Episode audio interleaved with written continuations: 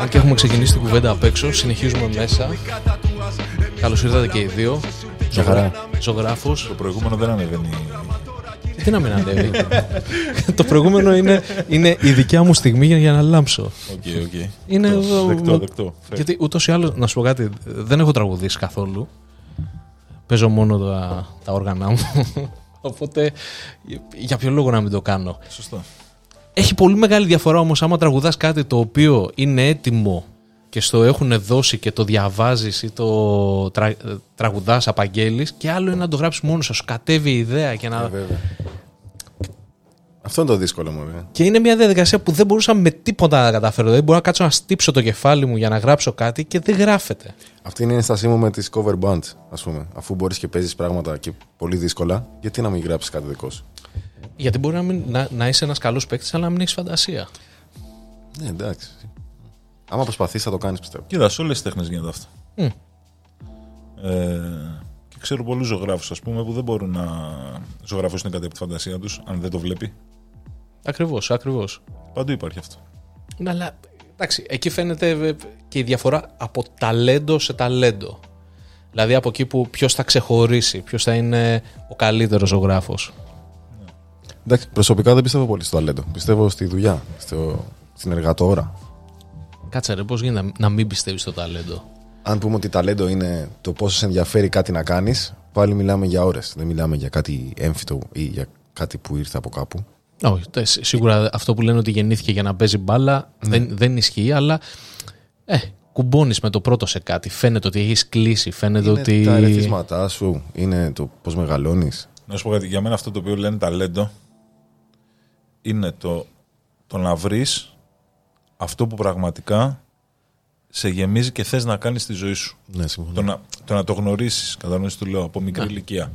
Ε, και γι' αυτό είναι καλό γενικά οι άνθρωποι από πολύ μικρή ηλικία να δοκιμάζουν πράγματα. Δηλαδή, εγώ όταν ακούω γονείς που παραπονιούνται και λέει Βάλαμε το Γιωργάκη Τάκ και το παράτησε σε δύο μήνες και μετά μας ζήτησε βόλεϊ. Και μετά το βόλεϊ μας ζήτησε σκάκι. Και μετά το σκάκι κιθάρα.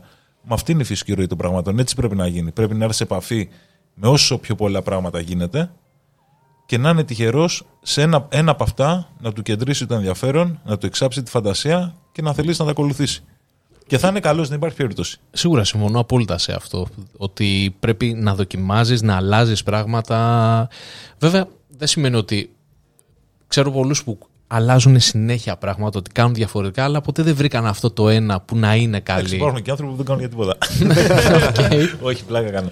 Ρε παιδί μου, εντάξει, ναι. Μπορεί, μπορεί να το βρει αργότερα στη ζωή του. Ξέρω ανθρώπους οι οποίοι ανακαλύψαν το ταλέντο τους σε πολύ μεγάλη ηλικία. Δεν μου λες, πότε ξεκινήσατε με το hip hop να, να βρίσκει ο καθένας ότι οπ, εμένα αυτό μου αρέσει και δεν είναι ότι μόνο μου αρέσει να, να το ακούω. Ε, θέλω και να γράφω ή θέλω να, να μπω να κάνω μια δική μου παραγωγή. Πότε, ήταν, ε, πότε ξεκίνησε να μπαίνει το μικρόβιο της μουσικής και συγκεκριμένα το hip hop. Κοίτα, εγώ υπάρχω σαν ακροατής από το 96. Ε, να πω ότι την πρώτη, την πρώτη ανάγκη για να, για να γράψω κάτι την ένιωσα εκεί γύρω στο 98-99. 13-14, αλλά χαζομάρες, καταλαβαίνεις τώρα. Τι άκουγες; Εντάξει, κατά κύριο λόγο ελληνικά της εποχής τότε που υπήρχαν και κάποια ξένα τα οποία πέφτανε κατά καιρούς στα χέρια μέσα από φίλους, ο φίλος του φίλου που μας έδωσε μια κασέτα και την αντιγράψαμε όλοι. Μετά τα πρώτα CD. Ε, αλλά θυμάμαι από τότε, ρε παιδί μου, ότι καταλάβαινα ότι δεν μπορώ να κάνω αυτό το οποίο ακούω, όσο καλά το κάνανε οι άνθρωποι τους οποίους άκουγα, καταλάβαινα ότι δεν μπορώ να το κάνω και όσο καλά θέλω εγώ να το κάνω και όπως το έχω στο κεφάλι και οραματιζόμουν, να σου πω την αλήθεια, από τότε αυτό το οποίο βιώνω σήμερα. Μάλιστα. Καταλάβεις το πού θέλω να φτάσω και σιγά σιγά έψαχνα να βρω τι εφόδια πρέπει να έχω για να μπορέσω να φτάσω εκεί. Τι πρέπει να δουλέψω, τι πρέπει να μάθω, ποιους πρέπει να γνωρίσω, τη διαδρομή όλη. Και κάπως έτσι το κυνήγησα. Ας πούμε ήξερα ότι πρέπει να βρω ένα group για να μπω. Ήταν τότε ειδικά το, το group ήταν... ε, Πολύ πιο απαραίτητο από ό,τι είναι σήμερα. Ήταν πρώτα το κρου και μετά το group. Γιατί όμως, γιατί; γιατί σε μια μουσική που στην ουσία βασίζεται σε κάποιον που γράφει τους στίχους και λέει τους στίχους. Άρα μπορείς να. Καλά, θα μου πεις τότε ίσως δεν μπορούσες να βρεις τόσο εύκολα Αυτό τη είναι. μουσική. Ήταν πολύ λίγοι, ας πούμε. Δηλαδή στο σχολείο ήμασταν, ξέρεις, δαχτυλοδεικτούμενοι. ήμασταν ελάχιστοι. Και, και κάπως έτσι γνωριστήκαμε και με τον ζωγράφο. Ότι στην ίδια περιοχή, όσοι κάναμε μουσική, για αυτή τη μουσική ακούγαμε ή κάναμε, ε, γνωριζόμαστε. Να σου πω μια εμπειρία που. μια στιγμή που τη θυμάμαι. Ε, θυμάμαι να ακούω τα πρώτα hip hop που πέφτανε στα αυτιά μου και να μην μπορώ να καταλάβω.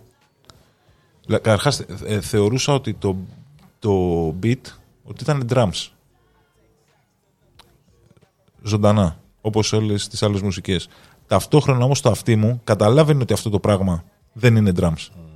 Δεν μπορούσα όμως να συλλάβω το τι μπορεί να είναι. Όταν είδα τα πρώτα βίντεο κλιπ και σε κάποια ή σε κάποια live έβλεπα αυτό το μηχάνημα ή που παίζαν ας πούμε, με κάποια keyboards που λειτουργούσαν σαν ε, rhythm machines κατάλαβα πάνω κάτω τι γίνεται. Κάποια στιγμή η αδερφή μου τότε είχε ασχοληθεί να μάθει αρμόνιο, είχε φέρει ένα αρμόνιο στο σπίτι το οποίο είχε, μια μπάνκα, είχε κάποιες μπάνκες με μετρονομημένους τώρα ήχους, άλλαζε στα BPM κτλ. Οπότε εκεί πήρα μια ιδέα λίγο πώς γίνεται και αργότερα είχαν βγάλει ένα fanzine περιοδικό τον ηρολόγιο η Active Member και είχε ένα ένθετο μέσα για το, πώς, για το τι χρειάζεται για να δημιουργήσει ένα δικό σου home studio. Και θυμάμαι που έλεγε ένα PC τότε, ε, δύο pick-up, ένα μίκτη, ε, ένα sampler, ένα μικρόφωνο Shure 58, ένα... Και εκεί, και τα είχαν και με φωτογραφίες, εικόνες, εκεί κατάλαβα ποιο είναι το setup.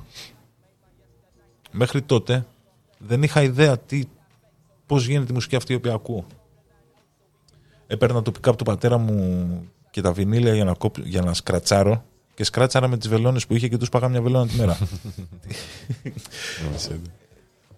Να σου πω Νίκο, το Ghetto Rock Εντάξει, από, το, από ένα κομμάτι όμως δεν το άκουσα και μου άρεσε πολύ. Αλλά ε, πιο μετά είδα ότι, είναι και, ότι έχει σχέση με τη λογική της, sound- του sound system που είναι από την Τζαμάικα και αυτά. Που το hip hop έχει origins πολύ στο sound system, ας πούμε. Δηλαδή, ένα Τζαμαϊκάνο το έφτιαξε. Το, πή- το είδε από την Τζαμάικα και το πήγε στη Νέα Υόρκη. Και έχει να κάνει ξέρεις, αυτό με το dub και το. Ε, ένα DJ που παίζει dub Περίμενε, plates. το hip hop έχει ε, origins από, τη- από τη Τζαμάικα. Νόμιζα ότι είναι ότι ξέρεις ότι σιγά σιγά ήταν μια εξέλιξη των blues, σε, ότι το πήραν. Ε, σίγουρα. Και αυτό έχει περάσει πάρα πολύ. Αλλά ο πρώτος που έκανε hip hop, ο Cool Herc, το έκανε με τον τρόπο που το κάνανε, κάνανε sound system στη Τζαμάικα. Okay. Δηλαδή έστησε ένα, ήθελε η αδερφή του να κάνει ένα πάρτι γενεθλίων και κάνανε ένα πάρτι εκεί στο block, δεν θυμάμαι σε ποιο στο Bronx.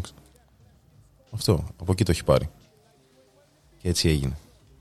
Μετά άρχισαν να παίζουν, ξέρεις, από τα δύο pick-up το, το ίδιο βινίλιο, το ρυθμικό part, το break section και το, να προσπαθήσαν να το επεκτείνουν γιατί είδαν ότι εκεί οι άνθρωποι χορεύουν περισσότερο. Και αυτός που το έκανε πρώτος αυτό είναι ο Cool Herc από τη Τζαμάικα που το είδε στη Τζαμάικα. Με τα dub plates και τα... Γιατί πολλοί καλλιτέχνες στη hip hop και rap σκηνή έχουν ξέρεις, την ανάγκη να, να έχουν ας πούμε, Ψευδόνυμα. να, να, ψευδόνυμα, ακριβώς να αλλάζουν. Νομίζω πηγαίνει πίσω στη σκλαβιά αυτό. Ότι δεν θέλουν να έχουν το όνομα ενός σκλάβου. Γιατί το, δεν θέλουν να έχουν το όνομα που τους έδωσε αυτός που είχε σκλάβους, ας πούμε. Οπότε άλλαξαν τα ονόματά τους. Είναι από τους μαύρους πάνθρες, νομίζω αυτό. Χωρίς να βάζω και το χέρι μου στη φωτιά γι' αυτό.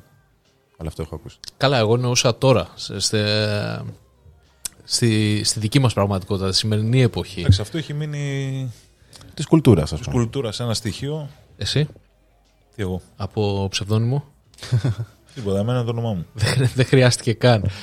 Πώς και, το ζωγράφος, δεν το έχω ξανακούσει. Εγώ νόμιζα ότι είναι ψευδόνυμο επειδή ζωγραφίζει στο hip hop. Λέγανε τον παππού μου, ρε φίλε. Ζωγράφο. ναι. Οπότε, ξέρεις. Κοίτα, για πολλά χρόνια δεν, με, δεν μου έκανε. Καταρχάς, καταλαβαίνω ότι ακούγεται περίεργο. Για όνομα είναι περίεργο. Για ψευδόνυμο όμως είναι ένα και ένα. Ναι, καταλαβαίνω ότι ακούγεται περίεργο για όνομα, αλλά όταν είναι το όνομά σου και έχεις συνηθίσει να σε φωνάζουν έτσι όλη τη ζωή, δηλαδή δεν ένιωθα διαφορετικά από ότι νιώθει κάποιος που τον λένε Δημήτρη. Καταλαβαίνεις πώς το λέω. Οπότε έψαχνα και εγώ να βρω ψευδόνυμο. Εντάξει, είχα, βγει κάτι, είχα βρει κάτι τραγικά. Ε, σίγουρα αυτό, Αυτό, θέλω να μου είχες πεις. πάντα ψευδόνυμο. Πες μου τα πρώτα ψευδά. Αυτά που είχες χρησιμοποιήσει. Δεν τα θυμάμαι τώρα να σου πω την αλήθεια καν, αλλά ήταν κάτι του στυλ βάνδαλος. Καταστροφέας, κάτι τέτοια τώρα. Και αυτά είναι στην ελληνική πραγματικότητα. Εντάξει, αυτά είναι τραγικά. Είναι Ναι, μωρέ, βέβαιλο. είναι αστείο. Κοίτα, κάποια. Πώς να σου το πω, υπήρχαν κάποια τα οποία, ειδικά όταν ήμασταν πιτσιρικάδες, ακουγόντουσαν. Δηλαδή, όταν άκουσα την πρώτη φορά το Ισβολέα. Ναι, αυτό σκέφτηκα και εγώ. Ω, λέω, τι, τι όνομα είναι αυτό τώρα. ή το μηδενιστής, ή το. ξέρεις.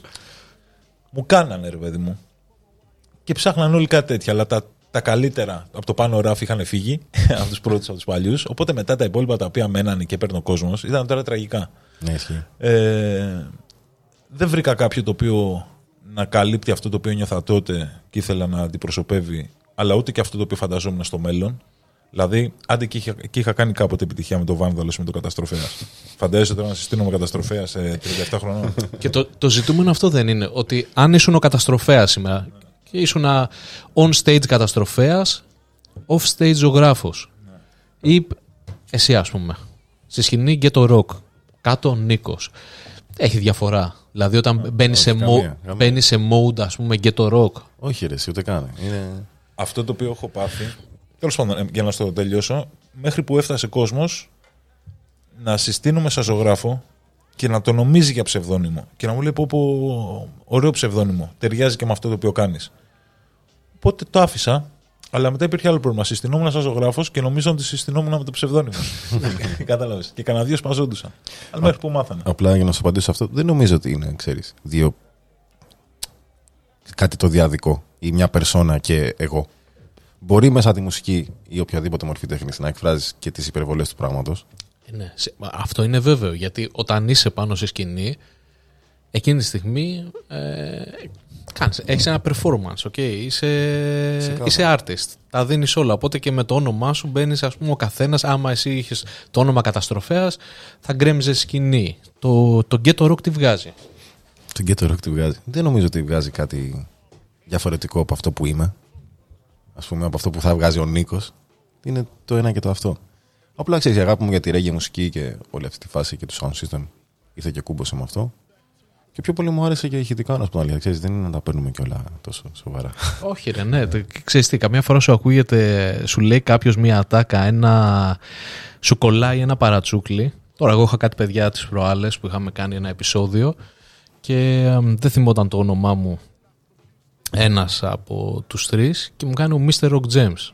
Α, Και το σκεφτόμουν, εγώ λέω αυτό, cool ακούγεται. ναι, ναι. Λίγο απρόσωπο, αλλά ξέρεις, cool. Βέβαια, ναι, δεν, δεν είναι ότι μπαίνοντας στο μικρόφωνο αλλάζει κάτι από αυτά Όχι, όχι, ούτε καν. που κάνουμε, κάτι από αυτά που λέμε.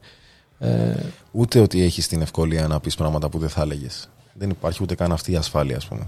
Δεν το, δεν το βλέπω. αυτό, άκου να δεις, εδώ μου κάνεις μια ωραία, θα, σ- θα σε ρώταγα, εδώ μου κάνεις μια ωραία πάσα. Είμαστε σε μια εποχή που έχουν αρχίσει και, σ- και στενεύουν τα περιθώρια του πολιτικά ορθού. Δηλαδή, σκέφτεσαι πλέον ότι αυτό που γράφω μ, μπορεί να μην το πάρουν καλά, μπορεί κάποιος να, κάποιον να τον προσβάλλει ή μπορεί κάποιος να με κράξει, να, να γυρίσει boomerang ή όπως έγραφες γράφεις. Εγώ Και σε όποιον αρέσει, αρέσει. Θα σου πω, Εγώ προσωπικά όπως έγραφα, γράφω. Εάν φτάσω κάποια στιγμή, γιατί το έχω πάθει, να σκεφτώ αν αυτό το οποίο έχω γράψει προσβάλλει, προσβάλλει όντως. Ναι, ισχύει πολύ. Καταλαβαίνεις πώς το λέω. Οπότε έχω κάνει μαλακία. Εγώ. Και το αναγνωρίζω πρώτο στον εαυτό μου και το διορθώνω. Ε, γενικά όμως όχι. δεν Ωραία, το- για να σε βοηθήσω να σου πω τι εννοώ. Είδατε τι έγινε τώρα πρόσφατα με τον Σεφερλί. Ναι. κάνει την ίδια σάτυρα μία ζωή. Εν τω μεταξύ, δεν το, δεν το παρα... η αλήθεια είναι ότι λέω κάτι τώρα το οποίο δεν το έχω παρακολουθήσει. Απλά πιο Το είδα πολύ, λίγο εγώ. πιο πολύ με ενόχλησε αυτό που έγινε ότι τα αστεία του ήταν πάντα ίδια. Είτε κάνει επιθεωρήσεις είτε κάνει τηλεόραση. Ξαφνικά τώρα πλέον δεν κάνει. Κάποιος σου ενοχλεί, κάποιος σου πειράζει. Δεν είναι πολιτικά ορθό. Δεν, δεν ξέρω καν τι είπε. Δεν είναι βέβαια. θέμα πολιτικής ορθότητας. Είναι θέμα ότι μια ομάδα ανθρώπων ξαφνικά ε, και πολύ καλά κάνει, διεκδικεί το τι τους ενοχλεί και τι όχι, ας πούμε. Δηλαδή δεν μπορούμε εμείς να κρίνουμε το βίωμα των ανθρώπων. Αν κάποιοι λένε ότι αυτό τους ενοχλεί και τους προσβάλλει, τους ενοχλεί και τους προσβάλλει. Ναι, αλλά από αυτή την άποψη δεν περιορίζει και λίγο τη δική σου ελευθερία και σαν καλλιτέχνη και σαν άνθρωπο. Άμα δηλαδή ξαφνικά σου πω εγώ, ο οποίος δεν έχω ασχοληθεί ποτέ με τη, με τη μουσική τη δική σου, ακούσα τα κομμάτια σου και σου πω ότι κοίταξε να δεις αυτό που λες με θίγει. Ρε εσύ. Εσύ πρέπει να σταματήσεις. Να σου πω κάτι. Εμένα με ενοχλεί η επιλεκτική πολιτική ορθότητα. Στο. Δηλαδή, σε ενοχλεί, α πούμε, στο Σεβερλί, αλλά στην καθημερινότητά σου χρησιμοποιείς τις ίδιες εκφράσεις. Το έχω πετύχει αυτό. Ε, με ενοχλεί να ποινικοποιούμε τις λέξεις ενώ θα πρέπει να ποινικοποιούμε τις προθέσεις. Συμφωνώ απόλυτα σε αυτό. Δηλαδή, μπορώ να σε προσβάλλω χωρίς να χρησιμοποιήσω καμιά κακιά λέξη. Ε, πολύ περισσότερο από ότι μπορώ να σε προσβάλλω χρησιμοποιώντας κακές λέξεις. Καταλαβαίνεις πώς το λέω; Μόνο ναι, το θέμα είναι ότι σε αφαιρετική είχε τώρα στη τηλεόραση και έλεγε ότι για, το, για βιασμούς, ας πούμε, μιλάει για τέτοια πράγματα. Δηλαδή, Ναι, ξέρεις, hardcore πράγματα. ναι, κα- καλά, καλό είναι να μην δίνουμε βήμα σε ανθρώπους που μιλάνε ξέρεις υπέρ του τι, βιασμού. Η αλήθεια είναι ότι δεν το παρακολούθησα. Απλά λέω και αυτός. Δηλαδή και αυτόν πρέπει να τον κλείσουν. Ναι, μπορεί. Να σου πω κάτι. Μοιάζει ότι τα ίδια ασία δεν έκανε. Καταρχάς, εγώ αυτό δεν το θεωρώ τέχνη. ναι, και δεν ήταν Στη και αστεία, συγκεκρι- Στη πιστεύω. συγκεκριμένη δεν το θεωρώ τέχνη. Τον συγκεκριμένο τύπο. Ε, πολλοί από τους ανθρώπους, επειδή βλέπω είναι κυρίως η νέα γενιά των παιδιών, ε, έχει δημιουργήσει αυτό το κίνημα, στο οποίο βρίσκω πολύ ομορφιά, αλλά βρίσκω και πολύ πρόβλημα μέσα. Είμαστε μια, εμείς συγκεκριμένα είμαστε μια γενιά που έχουμε μεγαλώσει τώρα με το ερωτοδικείο να παίζει prime time. Καταλαβαίνεις πώς το λέω; Λοιπόν, Οπότε κάποια πράγματα μπορούμε να αντιληφθούμε για ποιους λόγους γίνονται, με ποια σκοπιμότητα κτλ. Ε, εμένα, με- εμένα με ενοχλεί να παίρνει μπάλα ανθρώπους. Διάβασα, θα σου πω, διάβασα πριν λίγο καιρό σε άσχετη φάση ένα post από έναν ε, φίλο μουσικό, τον ε, Νάουσο από του Ταμπούρο Μπότα, και έλεγε ότι ήρθε η ώρα, είμαστε στο σημείο που πρέπει να τραβήξουμε μια τομή. Ό,τι έχει υποθεί πριν από αυτή την τομή, συγχωρείται. Τέλειο. Από εδώ και πέρα, για ό,τι υποθεί, ο καθένας θα πρέπει να είναι υπόλογος και για ό,τι μεμπτό είμαστε εδώ να το συζητήσουμε. Για ό,τι βρίσκεις από εμάς στο παρελθόν, ανεβασμένο στο YouTube, ε, στην τηλεόραση, στο ράδιο, οπουδήποτε, ε, εγώ το έχω αφήσει και υπάρχει πάνω για να μπορείς να το κρίνεις. Και τελευταίο ότι για να μπορείς να είσαι εσύ στο σημείο σήμερα, να μπορείς να το κρίνεις και να το σχολιάσεις έτσι όπως το σχολιάζεις και να έχεις και δίκιο στην τελική, είμαι από αυτούς που έχουν κάνει αγώνα για να μπορείς να έχεις αυτή τη θέση. Και να μην θεωρείται ok η κουλτούρα του βιασμού και η κουλτούρα... Η ομοφοβία, ο σεξισμός, Καταλαβαίνεις πώς η το λέω; ρωσοφοβία. Ρε εσύ, Και sorry, Ναι. να πω κάτι τελευταίο. Νομίζω ότι είναι ώρα κάπου να ακούσουμε ας πούμε, ανθρώπους που δεν είχαν μέχρι τώρα βήμα. Δηλαδή να κάνουμε ένα βήμα πίσω, να τους ακούσουμε, να δούμε τι τους ενοχλεί, πώς θέλουν να είναι ο κόσμος που τους συμπεριλαμβάνει όλους, κάτι τέλειο, και να πάμε όλοι μαζί προς τα εκεί. Αυτή είναι η άποψή μου. Και τελευταίο, απ' την άλλη όμως, κάποτε το κοινωνικά ορθό ή το πολιτικά ορθό ή δεν ξέρω και εγώ τι, ήταν ε, η μακριά φούστα και, το, και η κοντή φούστα προκαλούσε. Κάποια κοπέλα κάποτε σε ένα χωριό τόλμησε να βγει με μια πιο κοντή φούστα. Κάποιος άλλος τόλμησε να μιλήσει αλλιώς. Ε, θέλω να πω ότι και η τέχνη και η ζωή ολόκληρη, αν δεν σπάσεις τους κανόνες δεν προχωράει και δεν δημιουργείται. Όλα μέσα από την αμφισβήτηση γίνανε σε αυτόν τον πλανήτη. Καταλαβαίνεις. Οπότε κάποια στιγμή θα πρέπει να αμφισβητηθεί ακόμα και αυτό. Να σου πω κάτι, δεν το είχα δει από αυτή την οπτική και όχι, και εγώ συμφωνώ σε αυτό που λες. Και εγώ, εμένα πιο πολύ με πειράζει ότι επί τόπου ε, γίνεται όλη αυτή η κριτική. Έχουμε όλους αυτούς τους αυτόκλητους δικαστές ότι οπ, τι είπες εκεί, ένοχος. Και αυτό που θέλουν όλοι είναι να γευτούν αίμα. Κοίτα, Δηλαδή κανείς, να σε δουν να καταστρέφεσαι επειδή είπες κάτι το οποίο μπορεί να κανείς ήταν και δεν έχει μαλακία. το Ευαγγέλιο και τη μία και μοναδική αλήθεια για να την κηρύξει σαν δεν ξέρω και εγώ τι πεφωτισμένος. Να φέρω ένα άλλο παράδειγμα. Να φέρω ένα άλλο παράδειγμα που και αυτό με προβλημάτισε. Με τον, με τον Will Smith που έριξε χαστούκι στο, στο, στο Chris Rock. OK. δεν ήταν σωστό. Κανείς δεν διαφωνεί με αυτό. Διαφωνώ εγώ. γιατί διαφωνείς; Για μένα πρέπει να του ρίξεις κι άλλες. Γιατί; Θα σου πω γιατί. Δεν είσαι πολύ ορθός τώρα με αυτό που λες. Θα σου πω γιατί. Γιατί ο okay, ναι, είναι σάτυρα. Εντάξει. Το θέμα της υγείας ενός ανθρώπου θεωρώ ότι είναι σημαντικότερο από τη σάτυρα. Σίγουρα. Και όταν, 100%. και όταν τον έχεις face to face και ταυτόχρονα σε βλέπουν και εκατομμύρια σε όλο τον πλανήτη. Αν εγώ για παράδειγμα ήμουνα με την κοπέλα μου, με τη γυναίκα μου και είχε πρόβλημα υγείας και κάποιος την προσέβαλε ε, για να εκμεύσει το γέλιο ε, πιστεύω ότι θα το έκανα χειρότερα. Εγώ προσωπικά. Μπορεί μετά να το μετάνιωνα. Μπορεί να με έκρασε ο πλανήτης ολόκληρος. Θα είχα υπερασπιστεί τον Δεν άνθρωπο. το κάνω όμως κακό πρόεδρε εδώ. Απλά αυτό που υπόθηκε περισσότερο είναι ότι ξέρεις, ο Will Smith έπρεπε να αφήσει τη γυναίκα του να υπερασπιστεί τον εαυτό της. Αυτό είναι που υπόθηκε. Περισσότερο από το. Εντάξει, τώρα μια φάπα. Έχουμε φάει φάπες, έχουμε δώσει και φάπες. Καλό Άκου είναι να- να μην γίνεται. Ε, Να σου, εκείνη. πω- να σου πω κάτι. Άμα κάποιος επιτιθούταν στη γυναίκα του στον δρόμο για να τη χτυπήσει, Μωρέ, ναι, θα τι- την άφηνε να υπερασπιστεί τον εαυτό της. Μωρέ, όχι, εννοείται. Ρε παιδί μου, εμένα ξέρεις που, που με προβλημάτισε το όλο πράγμα. Ότι έγινε αυτό το περιστατικό, καλός ή κακός. Να σου πω κάτι, στην τελική είναι ένας άνθρωπος ο οποίος ξέφυγε από τον εκνευρισμό του, δεν τον τουλούμιασε, έριξε ένα χαστούκι. Εγώ δεν συμφωνώ. Έπρεπε, θα έπρεπε ή να του φωνάξει, ή να σηκωθεί να φύγει, να δείξει με άλλο τρόπο την αγανάκτησή του. Αυτό το οποίο εμένα μου έκανε τεράστια εντύπωση είναι ότι μετά ο Will Smith ζήτησε συγγνώμη. Του λέει: Εντάξει, οκ, με συγχωρείς, ξέφυγα. Σου δώσω συγγνώμη, εσύ έχεις δίκιο, όχι εγώ. Ο Chris Rock δέχτηκε τη συγγνώμη. Του λέει: Έγινε, δεν τρέχει κάτι. Ο- ε, Ωραίο και αυτό, πολύ όμορφο. Για ποιο λόγο έχουν πέσει να τον φάνε τώρα, δηλαδή του έχουν κόψει; Θέλουν όλοι να αποκαθηλώσουν τον Will Smith. Του έχουν κόψει όλες τις ταινίες που έχει να κάνει τώρα ή που γύριζε. Θέλουν όλοι να τον δουν να, μπουν, να μπει σε κλινική απεξάρτησης. Και λέω πόσο τραβηγμένα πράγματα. Εντάξει, δεν θα πεινάσει κιόλας ο Will Smith. Δεν το λέω από αυτήν την άποψη, ρε, εσύ όμως, αλλά το λέω ότι, ότι ξέφυγες. Ωραία. Με χτύπησες. Και μου λες, με συγχωρείς. Και σου λέω, άντε δεν πειράζει, μην το ξανακάνεις. Και ξαφνικά έρχεσαι εσύ και λες, τι έκανες εκεί, ρε; Ρίχτου. Αυτό συμβαίνει και στην Ελλάδα. Δηλαδή, έχω διάπειρα τέτοια post. Ακραίο. Ναι. Όλο αυτό το cancel. ε, Η κουλτούρα του cancel. κουλτούρα Ναι, του- ναι, η κουλτούρα του cancel. Την κάνεις στο Will Smith, αλλά εκεί που πρέπει πραγματικά να την κάνεις, δεν την κάνεις.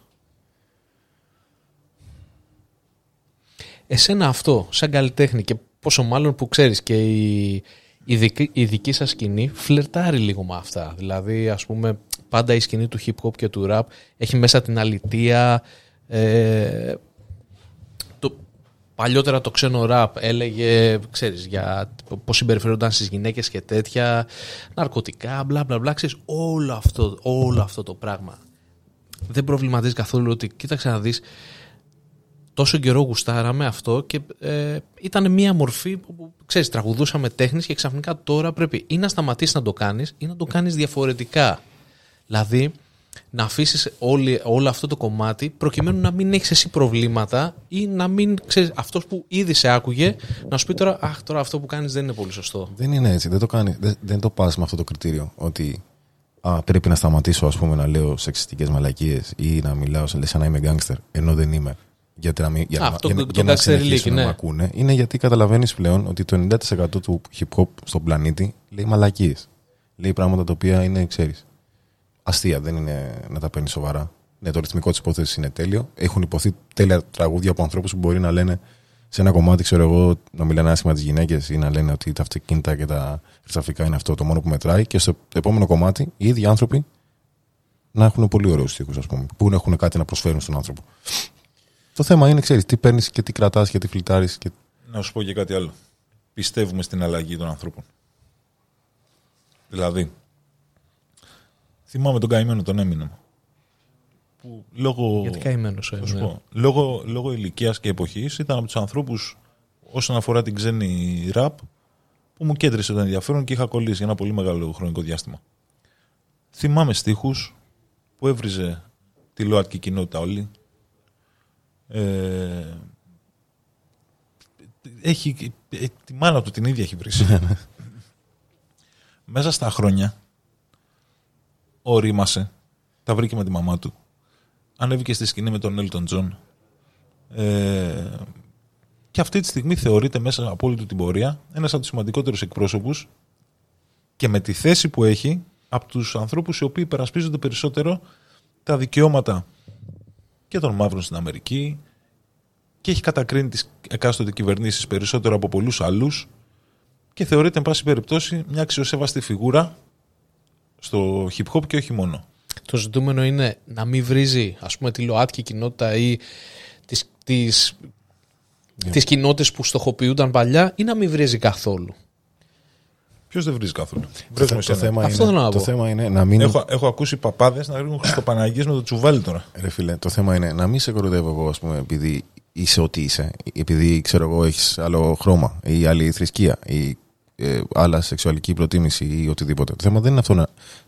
Το θέμα είναι αυτά να σταματήσουμε να τα βλέπουμε καν. Να μην υπάρχουν καν στο κάδρο. να σε βρίσω γιατί κάτι μου έκανες ή γιατί κάτι με ενόχλησε, χωρίς να βάζω στην εξίσωση ότι είσαι κάτι. Αυτό είναι το θέμα. Αν κάτι με ενοχλεί, ναι, θα το πω, θα το βρίσω και δεν ξέρω κι εγώ τι μπορώ να κάνω. Αλλά όχι επειδή ο άλλος είναι οτιδήποτε διαφορετικό από εμένα. Αυτό είναι το θέμα. Δεν είπε κανείς να γίνει μια κοινωνία προβάτων, ας πούμε. Ο Έλληνας βέβαια το έχει αυτό. Ναι, είναι της πόλη. Νομίζω ότι λίγο πολύ όλοι δεν το έχουν. Δηλαδή ότι είναι ε, ανθρώπινο χαρακτηριστικό, όχι ελληνικό. Ότι κολλάει σε όλους. Άμα σου τη σπάσει κάτι συγκεκριμένο και θες θα επιτεθείς, δηλαδή άμα, εμένα μου, τη- άμα εκνευριστώ μαζί σου και τσακωθούμε, ε, δεν πρόκειται να αντιγλιτώσουν ε, οι χιποπάδες και οι ράπερ, θα τους πάρει όλους η μπάλα. δηλαδή παιδάκι μου, αν είχα το τσακωθείς, ζωγράφο, αλλά όλοι αυτοί οι τύποι είναι μαλάκες. Δηλαδή, αν τσακωθείς με εμένα τώρα, θα αρχίσεις να βρει το hip hop. Ε, μα ξέρεις τι, λίγο πολύ Είμαστε όλοι ίδιοι. όχι, όχι, δεν κατάλαβες. Είναι ότι ξεκινάς, ας πούμε, παίρνεις μια. Όταν δεν ξέρεις έναν άνθρωπο καλά, προσπαθείς να, να, να τον κατηγοριοποιήσει κάπου. Δηλαδή, τι εννοώ; Το τσουβάλι Οκ. δεν είναι καλό. Ο, ναι, δεν δεν σου λέω κάτι. δε- Δεν το παίρνω σαν καλό αυτό. Απλά σου λέω πώς πάει το πράγμα. Είναι ένα γεγονός έτσι γίνεται. Ναι, ότι αν εγώ αυτή τη στιγμή σου συστηθώ σαν βάζελος και μετά τσακωθούμε, θα σου φταίνε οι βάζελοι. Αν εγώ αυτή τη στιγμή σου συστηθώ σαν ροκάς και τσακωθούμε, μετά σου φταίνε οι ροκάδες. Κατάλαβες τι Όχι, λέω. μωρέ. Εγώ διαφωνώ πάρα πολύ. Δεν το βλέπω έτσι. Το βλέπω ότι άμα έχω πρόβλημα με σένα, έχω πρόβλημα με σένα. Δεν με νοιάζει τι είσαι. Υψηλό, ε, κόντο, ε, τετράγωνος, κίτρινος ή δεν ξέρω κι εγώ οτιδήποτε. Με σένα έχω το πρόβλημα. Δεν μου φταίνε όλοι. Υπάρχει ένα βίντεο στο YouTube το οποίο περιγράφει την κατάσταση αυτή που συζητάμε τώρα. Πιο καλά δεν γίνεται. Δεν θυμάμαι τα ονόματα των δύο ηθοποιών. Ήταν αυτοί που, είναι δύο από αυτούς που παίζαν κάποτε στα σφινάκια. Ε, και λέει ρε παιδί μου ότι κάθονται σε ένα καφενείο και λένε Πω ρε Γιώργαρα. Είχε εννοξει, έδειχνε η τηλεόραση ότι ήταν κάποια επέτειος. Είμαστε σαν χώρα μια γροθιά. Τσιμέντο, μπετόν, αρμέ, δεν μας κουνάει τίποτα. Μιλάμε για εθνική ομοψυχία. Του λέει, έχεις δίκιο ρε, εσύ, του λέει. Εκτός από τους δικηγόρους. τους δικηγόρους και τους μπάτσους, του λέει άλλος.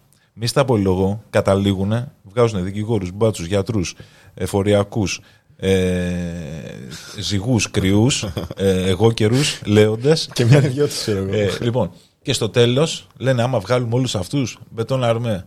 Τέλος πάντων του λέγαμε, ας αλλάξουμε συζήτηση. Είδες την παιχνιδάρα που έκανε η ομαδάρα χθες; Και είναι διαφορετικές ομάδες και στο τέλος παίζουν ξύλο. Να σου πω κάτι. Αυτό επιβεβαιώνει το παράδειγμα. Δηλαδή, ας πούμε, με τους εφοριακούς δεν το έχεις. Όχι, ρε φίλε, δεν δίνω σκατό για τους εφοριακούς. Για τους μπάτσους το έχω. Αυτός δεν τους βάζει σε ένα, σε ένα τσουβάλι. Αναγκαστικά. Ξέρεις Εσύ, τι όμως, μοιραία το Το κάνουμε. πρόβλημά μου όμως δεν είναι αν- αν είσαι ξανθός μπάτσος ή μελαχρινό μπάτσος ή γυναίκα μπάτσος ή γκέι μπάτσος. Το πρόβλημά μου είναι ότι αυτό που έχεις πάνω σου είναι ένα πιστόλι και η δουλειά σου είναι η καταστολή. Αυτό είναι το πρόβλημά μου. Ναι, και, πού, και πού είναι το κακό σε αυτό; Ε, δεν ξέρω. Δεν τα πηγαίνω πολύ καλά με την καταστολή. Εσύ, κοίτα, κάποιοι πρέπει να φυλάνε κάποιους. Αυτοί οι κάποιοι που φυλάνε τους κάποιους πρέπει να έχουν και πιστόλια αναγκαστικά και όπλα. Και... Δηλαδή, εμένα μου φαίνεται λογικό ότι. Δεν ξέρω. Το βλέπω πολύ αγίες. Βέβαια, δεν σημαίνει ότι όλοι οι αστυνομικοί είναι καλοί ή ότι. Μα είναι η δουλειά τους να μην είναι καλή. Πληρώνονται για να μην είναι καλή. Γιατί, τι είναι αυτό; Γιατί αυτό κάνω. Όταν βγαίνει ο κόσμος να διαδηλώσει, ας πούμε, και πάνε τώρα σαν τα, σαν τα σκυλιά και κοπανάνε τους ανθρώπους. Ε, η δουλειά τους Ε, Μα είναι. δεν, είναι, δεν φαίνεται μόνο αστυνομικός ρε στη διαδήλωση. Εσύ να σε ρωτήσω κάτι. Ξέρεις πότε θα έχει νόημα για μένα; Υπάρχει, το... υπάρχει ο νόμος και υπάρχει και ο άγραφος νόμος. Πόσοι αυτή τη στιγμή υπάρχουν οι οποίοι παρανομούν σε αυτή τη χώρα αλλά παρανομούν νόμιμα; Όλοι. Ωραία. Αυτούς γιατί δεν πας να τους συλλάβεις; Γιατί παρανομούν νόμιμα, το μόνος στο πες. Ναι, αλλά παρανομούν. Εάν δω ποτέ αστυνομικό να μπει μέσα για παράδειγμα στη Βουλή και να πάει να πάρει τον τάδε κύριο και του πει «Έλα εδώ αγόρι μου, μέσα. Με εντολή εισαγγελέα. Τότε θα σου πω ναι. Ναι, με τον Τζοχατζόπουλο δεν είχε γίνει αυτό. Καλά. Μετά από 40 χρόνια, ξέρω εγώ. Και, ξέρω, και έξω πέθανε, δεν πέθανε μέσα. Ε, Αφού Και είχε ήταν, φτάσει. και ήταν και ο δι- από διοπομπαίο τράγος για πόσους άλλους. Ναι, μα θες να σου πω κάτι; Διαφθορά υπάρχει, εννοείται. Αλλά ξέρεις, δεν μπορώ να πιστέψω ότι κάπου υπάρχουν μόνο κακοί. Εγώ πιστεύω ότι είναι ο Ότι θεσμός Οι τέτοιος. πολιτικοί είναι όλοι κακοί. Οι αστυνομικοί είναι όλοι κακοί. Σίγουρα οι πολιτικοί δεν είναι όλοι κακοί. Ε, Ότι ναι, υπάρχουν και κάποιοι οι οποίοι ξέρεις, έχουν πραγματικά στόχο, έχουν όραμα και θέλουν να βοηθήσουν, θέλουν να κάνουν πράγματα. Εντάξει, πολλές φορές δεν τα καταφέρουν για άλλους λόγους. Το ίδιο ισχύει και με τους αστυνομικούς. Δηλαδή, ε, Έχω γνωρίσει αστυνομικούς οι οποίοι ήταν τα χειρότερα καθάρματα. Απίστε, ε, μου μιλούσαν με πολύ άσχημο τόνο, με... Ε, γενικά ρε παιδί μου ήταν... Ε, είχα τη χειρότερη εμπειρία μαζί τους, αλλά έχω, έχω βρεθεί και σε ανάγκη και υπήρχαν αστυνομικοί που με βοηθήσαν. Εγώ δεν κρίνω τον αστυνομικό αν, αν είναι καλός φίλος, ας πούμε, ή ξέρεις. Όχι φίλος, αν είναι καλή για παρέα. επαγγελματίες μιλάμε. Απλά ξέρεις, η δουλειά, του, η δουλειά του είναι να μην σε αφήνει να κάνεις αυτόν τον κόσμο λίγο πιο δίκαιο, γιατί αυτό που κάνει είναι να φυλάει το υπάρχον σύστημα. Αν συμφωνείς με αυτό το σύστημα είσαι ok, αν διαφωνείς είσαι απέναντι από το αστυνομικό, ας πούμε. Φύση και θέση. Έτσι είναι τα πράγματα. Να σου, να σου πω. Ναι, αλλά αυτό έχει λογική που λες. Έχει, Προφανώς. Έχει απόλυτη λογική, γιατί το σύστημα το έχουμε, δηλαδή το σύστημα ισχύει και για σένα και για μένα και για σένα. Άρα αν εσύ δεν θες να είσαι στο σύστημα, πρέπει ή να βγεις εκτός συστήματος ή να πειθαρχήσεις με κάποιο τρόπο. Γιατί να υπά- δεν υπάρχει και επιλογή του να διεκδικήσω ε, κάτι που θεωρώ πιο δίκαιο. Α, ναι, και όσοι, εννο- και εννο- όσοι πιο πολύ Ναι, είμαστε; εννοούνται, εννοούνται αυτά, βέβαια. Να σου πω κάτι. Και αυτό όλο που συζητάμε τώρα είναι λίγο προβληματικό. Και είναι λίγο προβληματικό γιατί. Εγώ για παράδειγμα. Έχω φίλο αστυνομικό. Έχω ξάδερφο. Όσο και αν το επάγγελμα που κάνει δεν μου κάνει και όσο και αν διαφωνώ, τον άνθρωπο κάτω από τη στολή τον αγαπάω. Το πιάνεις πώς το λέω. Ναι, και, βέβαια, δεν, φυσικά. και, και δεν είναι κάτι το οποίο μπορώ να το βάλω στη ζυγαριά Ναι, άλλο λέμε. αυτό το συνέστημα. Ε, ταυτόχρονα έχω δει πάρα πολύ κόσμο ο οποίος βρίζει όλη την αστυνομία, θεωρεί όλους, όλους τους ε, αστυνομικούς ε, τους μπάτσους καθάρματα, αλλά όταν θα του γράψουν κλείσει το μηχανάκι, θα ψάξει να βρει τον πρώτο που ξέρει για να τη σβήσει. Αυτό είναι. Αν έχουμε, Είναι de facto αυτό που σου αν λέω. έχουμε κάτι σαν έθνος, είναι η υποκρισία για μένα. Καταλάβεις. δηλαδή είναι Οπότε- κάτι που το βλέπουμε σε όλες τις εκφάνσεις της κοινωνίας. Και αν μπει κάποιος μέσα στο σπίτι του και το ληστέψει, πρώτα την αστυνομία θα πάρει τηλέφωνο. Δηλαδή πρέπει κάποια, πρέπει κάποια πράγματα να τα δούμε λίγο με την πραγματική τους διάσταση. Ναι, είναι καθήκη αυτός που σε χτυπάει στην πορεία, στο δρόμο. Είναι καθήκη αυτός ο οποίος σε συλλαμβάνει για ένα τσιγάρο. Είναι καθήκη αυτός ο οποίος κάνει αυτά που κάνει. Σπρώχνει πρέζα. Αλλά, ναι, αλλά υπάρχουν Ο και. ακραίος. Ρε, συμφωνώ απόλυτα. Όλο αυτό όμως είναι, ε, είναι τροφή για να, για να γράψετε μουσική, για να γράψετε στίχους. Ε, βέβαια. Ε, βέβαια. Οτιδήποτε ζούμε είναι τροφή για να γράψουμε. Έχουν, ε, σας έχουν συμβεί περιστατικά τα οποία ήταν ακραία και μετά τα μεταφέρατε στη, ε, στη μουσική, στη, σε αυτό που γράφετε; Ναι, αλλά μπορεί να μην τα κατάλαβε και κάποιος ότι μιλάω για αυτό το πράγμα. Ε, γι' αυτό ρωτάω εγώ, άμα είναι να μας πεις κάτι υ- υ- συγκεκριμένο. υ- υπάρχουν ε, τρόποι και τρόποι. Για παράδειγμα, ε, έχουμε κάνει κομμάτι με τον Γκέτο, στο οποίο αναφέρουμε ε, περιστατικά.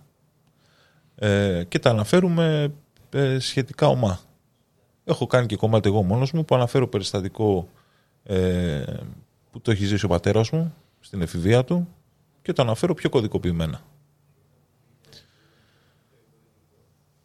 Σίγουρα θα τα αναφέρουμε. Καλά, αυτά είναι όλα ερεθίσματα. για Γενι- να... Γενικά, ξέρεις, μωρέ, μην είναι ένα, ένα τραγούδι, μην είναι ένα μανιφέστο. Να μην εξυπηρετεί μόνο το σκοπό ενός μανιφέστου ή μιας διαμαρτυρίας ή κάτι τέτοιου. Καλό είναι να πληρεί και κάποιες καλλιτεχνικές προποθέσει. Να είναι ένα, ένα τραγούδι στο τέλος. Α είναι το μήνυμά του οτιδήποτε, δεν ξέρω και εγώ τι. Αλλά να είναι ένα τραγούδι εν τέλει. Να είναι ένα καλλιτεχνικό δημιούργημα. Όχι απλά ένα πολιτικό κείμενο ή μια κριτική, ας πούμε, λες και είμαι. Δεν ξέρω και εγώ τι. Η αλήθεια είναι ότι μετά από λίγο γίνεται βαρετό αν ένας συγκεκριμένος καλλιτέχνης ταυτίζεται με κάτι, με ένα συγκεκριμένο πράγμα, όχι με ένα συγκεκριμένο είδος. Δηλαδή ότι οτιδήποτε γράφει, οτιδήποτε τραγουδάει, οτιδήποτε παίζει έχει αυτό και, και μόνο το Ναι, σκοπό. συμφωνώ.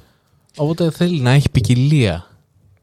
Το αστείο ξέρεις ποιο είναι; Ότι οι περισσότεροι άνθρωποι οι οποίοι ε, είναι υπέρ της ελευθερίας και υπέρ της ελεύθερης έκφρασης και, και, και, και, και βάζουν όρια ήδη στον εαυτό τους, λογοκρίνουν ήδη τον εαυτό τους. Είναι, πε- α, είναι περίεργο να το δεις αυτό. Πώς; Πως όταν επιλέξεις ε, ένα συγκεκριμένο ύφος για τη μουσική που κάνεις, ένα συγκεκριμένο, μια, συγκεκριμένη, μια συγκεκριμένη θεματολογία γύρω από ένα, δύο, τρία πράγματα για να κάνεις τα τραγούδια σου, αν επιλέξεις ότι κοίτα, εγώ δεν κάνω ένα, δύο, τρία γιατί προσβάλλει. Εγώ δεν λέω αυτή τη λέξη, εγώ δεν λέω την άλλη λέξη. Ε, εγώ δεν θα κάνω ποτέ αυτό το είδος μουσικής από πίσω την ώρα που ραπάρω. Εγώ δεν θα κάνω ποτέ αυτό το πράγμα στο βίντεο κλιπ μου. Αυτομάτως περιορίζεσαι και δεν μπορείς να εξελιχθείς. Αλλά μοιραία αυτό δεν το κάνετε. Δηλαδή, άμα το καλοσκεφτείς, ότι ξεχωρίζεις τα... Ακόμα και εγώ, ας πούμε, μπορώ να ξεχωρίσω ένα πολύ εμπορικό βίντεο κλιπ hip hop R&B από ένα το οποίο είναι λίγο πιο εναλλακτικό ή στίχους ή ύφος. και όταν βλέπεις ένα καλλιτέχνη ότι έχει μόνιμα αυτή την πορεία το βλέπεις ότι ε, από μόνο του δεν μπαίνει ας πούμε σε, σαν να λέμε ας πούμε στο comfort zone ότι εδώ νιώθω άνετα, εγώ νιώθω αυτό να κάνω να μην είναι τόσο εμπορικό το... Νομίζω όλα αισθητική είναι. Ότι όλα τα περνάς από την αισθητική σου. Και, δηλαδή, ακόμα και αν είχα πάρα πολλά λεφτά, αν, αν μου δίνει κάποιος αυτό που λες ένα εμπορικό βίντεο κλειπ, ένα budget, ό,τι θέλω, πάλι το αποτέλεσμα θα ήταν η αισθητική μου. Δηλαδή, δεν θα ήταν. Πώς να το πω, ρε παιδάκι μου, αυτό που θεωρούμε εμπορικό, επειδή ξαφνικά μπήκαν πολλά λεφτά σε αυτό, σαν παραγωγή. Να φέρω δύο παραδείγματα που γνωρίζω. Ναι. Η Μισκούμπρια. Είναι πιο, πιο κομικό. Έχει ένα έτσι πιο ανάλαφρο χαρακτήρα. Δεν, δεν σε προβληματίζει τόσο. Ε, going through. Εμένα πάντα αυτό μου, μου έβγαζε κάτι στο λίγο πιο χορευτικό. Πιο κλαμπάτο. Πάντως τα εμείς έχουν πει πράγματα πολύ πριν, την, ε, πριν Ο- συμβούν και έχουν κάνει κριτική σε άπειρα πράγματα. Εννοείται και ο, ο κύριος Σουιτιού που λέγαμε προηγουμένως. Εννοείται. ναι, ναι, ναι. Αυτό δεν είναι τυχαίο. Αυτό είναι ο ύμνος κατά της Ύμνος. Πατριαρχίας. Λοιπόν, Ναι, βέβαια, βέβαια. όχι. Απλά ο τρόπος που το λέει είναι κωμικός. Ναι, ναι, Ξέ- ναι. Ξέρεις πόσοι όμως... Ενώ ο δικός σου ο τρόπος, από αυτά που άκουσα, είναι τελείως διαφορετικός. Είναι πιο σοβαρός, είναι πιο βαρύς. Θα σου πω. Έχω προσπαθήσει να κάνω αυτό το οποίο κάνετε εμείς κουμπρία. Σε κομμάτι. Το οποίο υπάρχει και στο YouTube κανονικά. Πες το. Λιγάκι φως λέγεται. Σε πληροφορώ ότι απέτυχα παταγωδός. Εντάξει, είναι πολύ δύσκολο ρε φίλε αυτό που κάνουν τώρα. Τι συζητάμε. Απέτυχα παταγωδός. Και, και εκεί συνειδητοποίησα Ζωγράφος και loop. Ναι, λοιπόν. Και εκεί συνειδητοποίησα και το πόσο δύσκολο είναι να κάνεις, ε, να μιλήσεις για σοβαρά πράγματα, κάνοντας χαβαλέ και ταυτόχρονα να είναι και ωραίο. Και σε ποια Α, είναι εποχή. τέχνη. Και σε ποια και σε εποχή. ποια κιόλας. εποχή.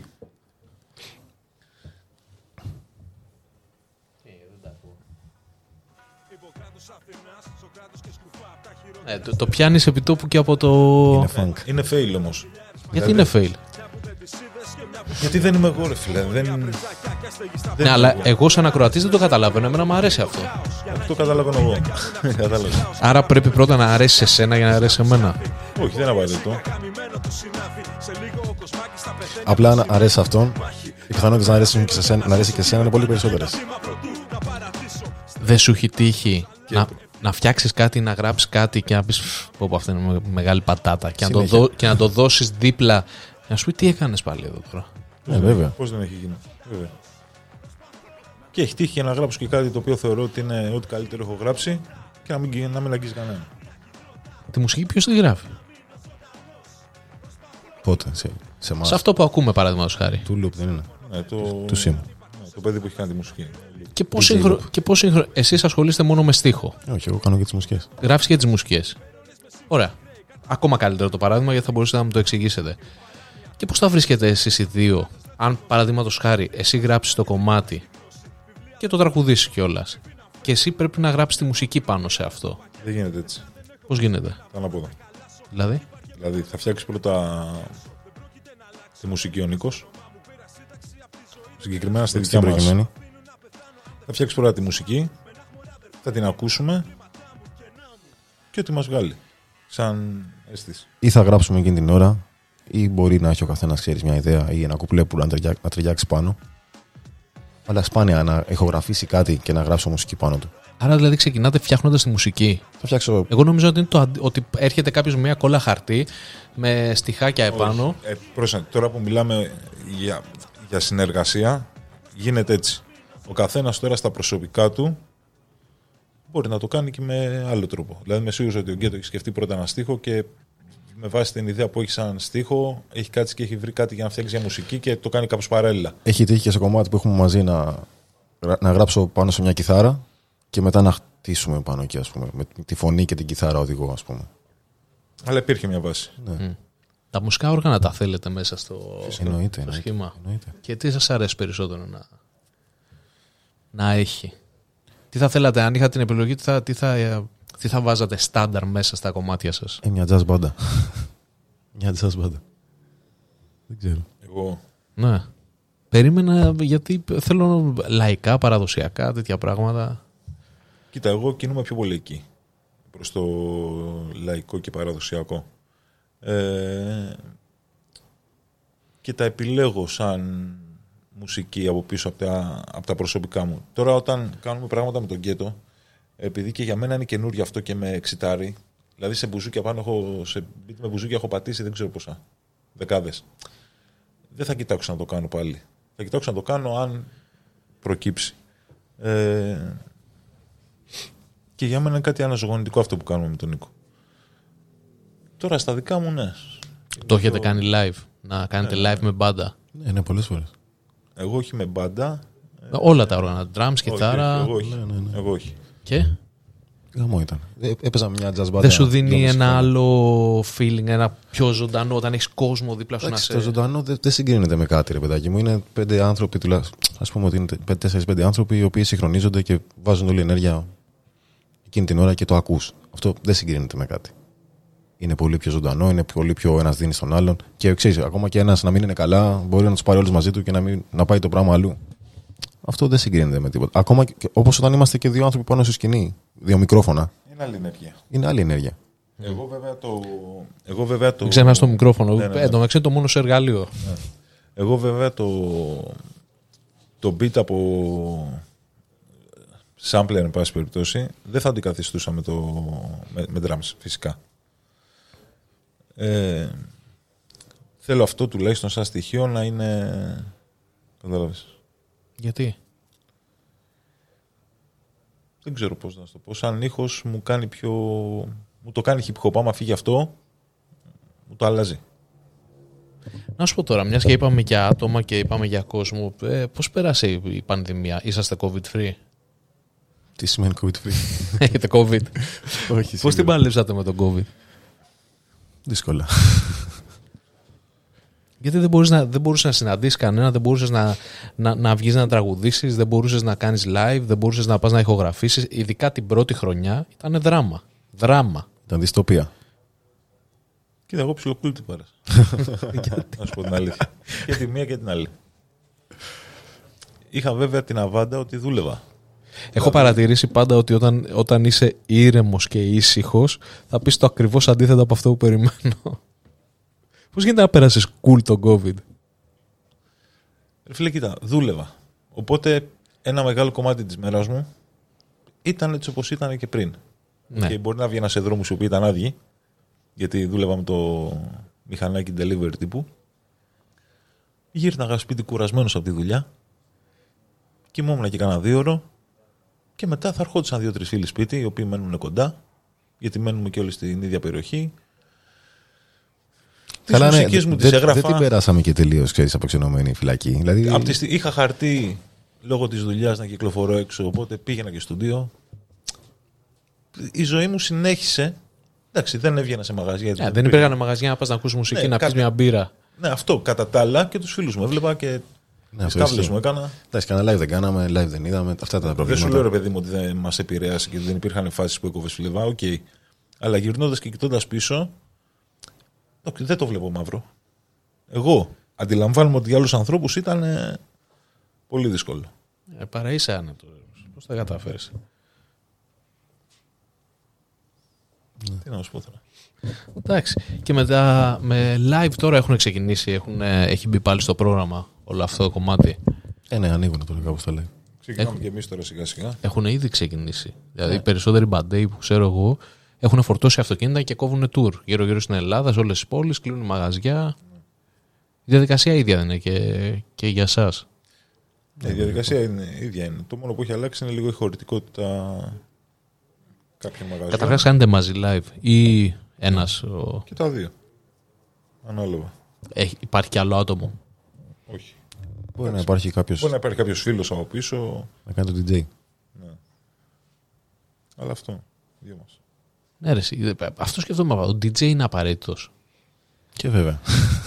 Αφού Ναι, πώς απλά τώρα, αυτό του είναι- βάζει το κομμάτι, στο παίζει Α, δεν είναι αυτό το DJ.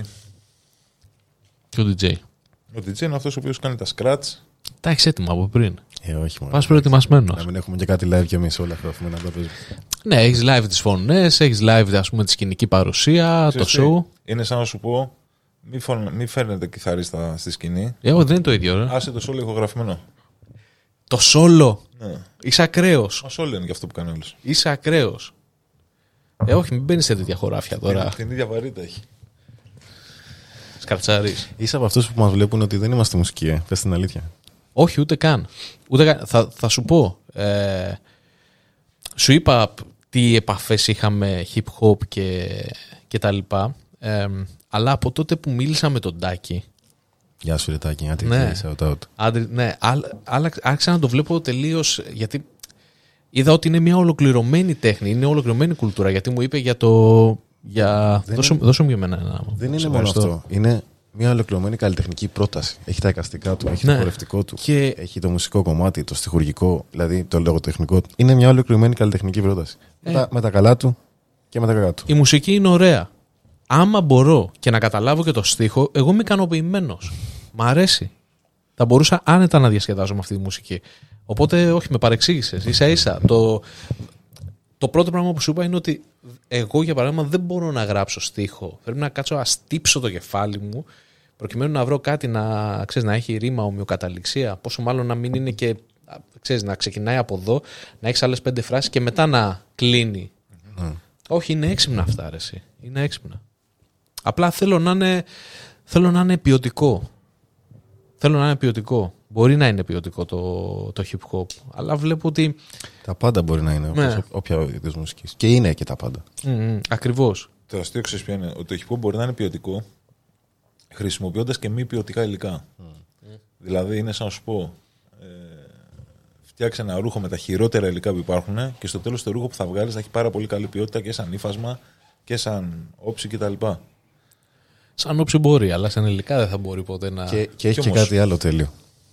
Με τα λίγα μέσα τα οποία σου δίνει η εποχή, ξέρω εγώ, κάνανε υπολογιστή, κάνα- κάνα μηχάνημα, ό,τι να είναι της τίνια ή που έχει ο φίλος, θα το πάρεις δανεικό, μπορείς να κάτσεις στο δωμάτιό σου και δίνει πρόσβαση στην έκφραση. Δεν είναι τέλειο αυτό που όλοι μπορούμε τα δωμάτια μας να εκφραστούμε πλέον. Δεν Ναι, είναι. άμα, άμα σου βγαίνει με αυτόν τον τρόπο, εννοείται ρε, εσύ. Για μένα το hip hop ξέρεις τι είναι; Για μένα το hip hop είναι κολάζ. Κολάζ. Πώς είναι το κολάζ που φτιάχνεις από εφημερίδες, περιοδικά κτλ.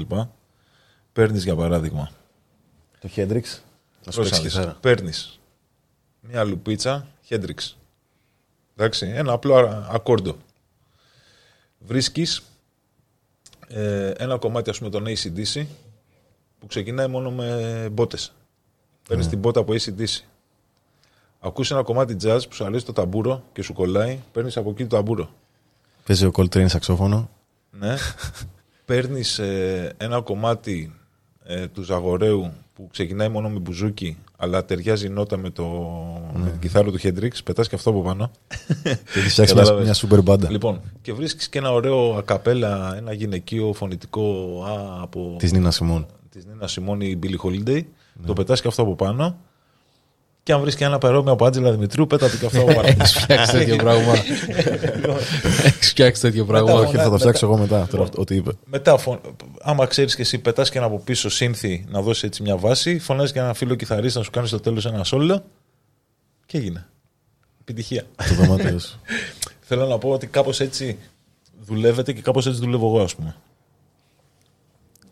Περίμενε, τι εννοείς, έτσι δουλεύουν ο- η μουσική της hip hop ή έτσι δουλεύεις εσύ. Ότι τσιμπά στοιχεία από εδώ και από εκεί και Ο, τα. πα- ο παραδοσιακός τρόπος ε, για να φτιάχνεις μουσική hip hop είναι αυτός. Το sampling.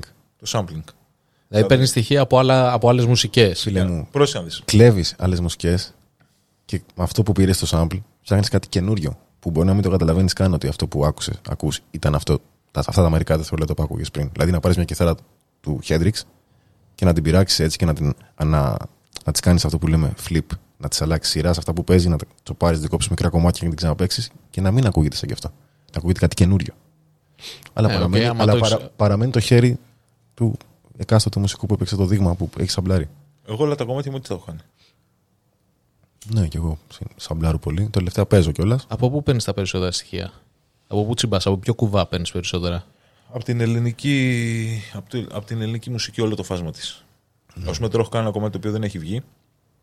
Ε, πήρα μια λούπα από, αν θυμάμαι καλά, ήταν ένα σκυλάδικο.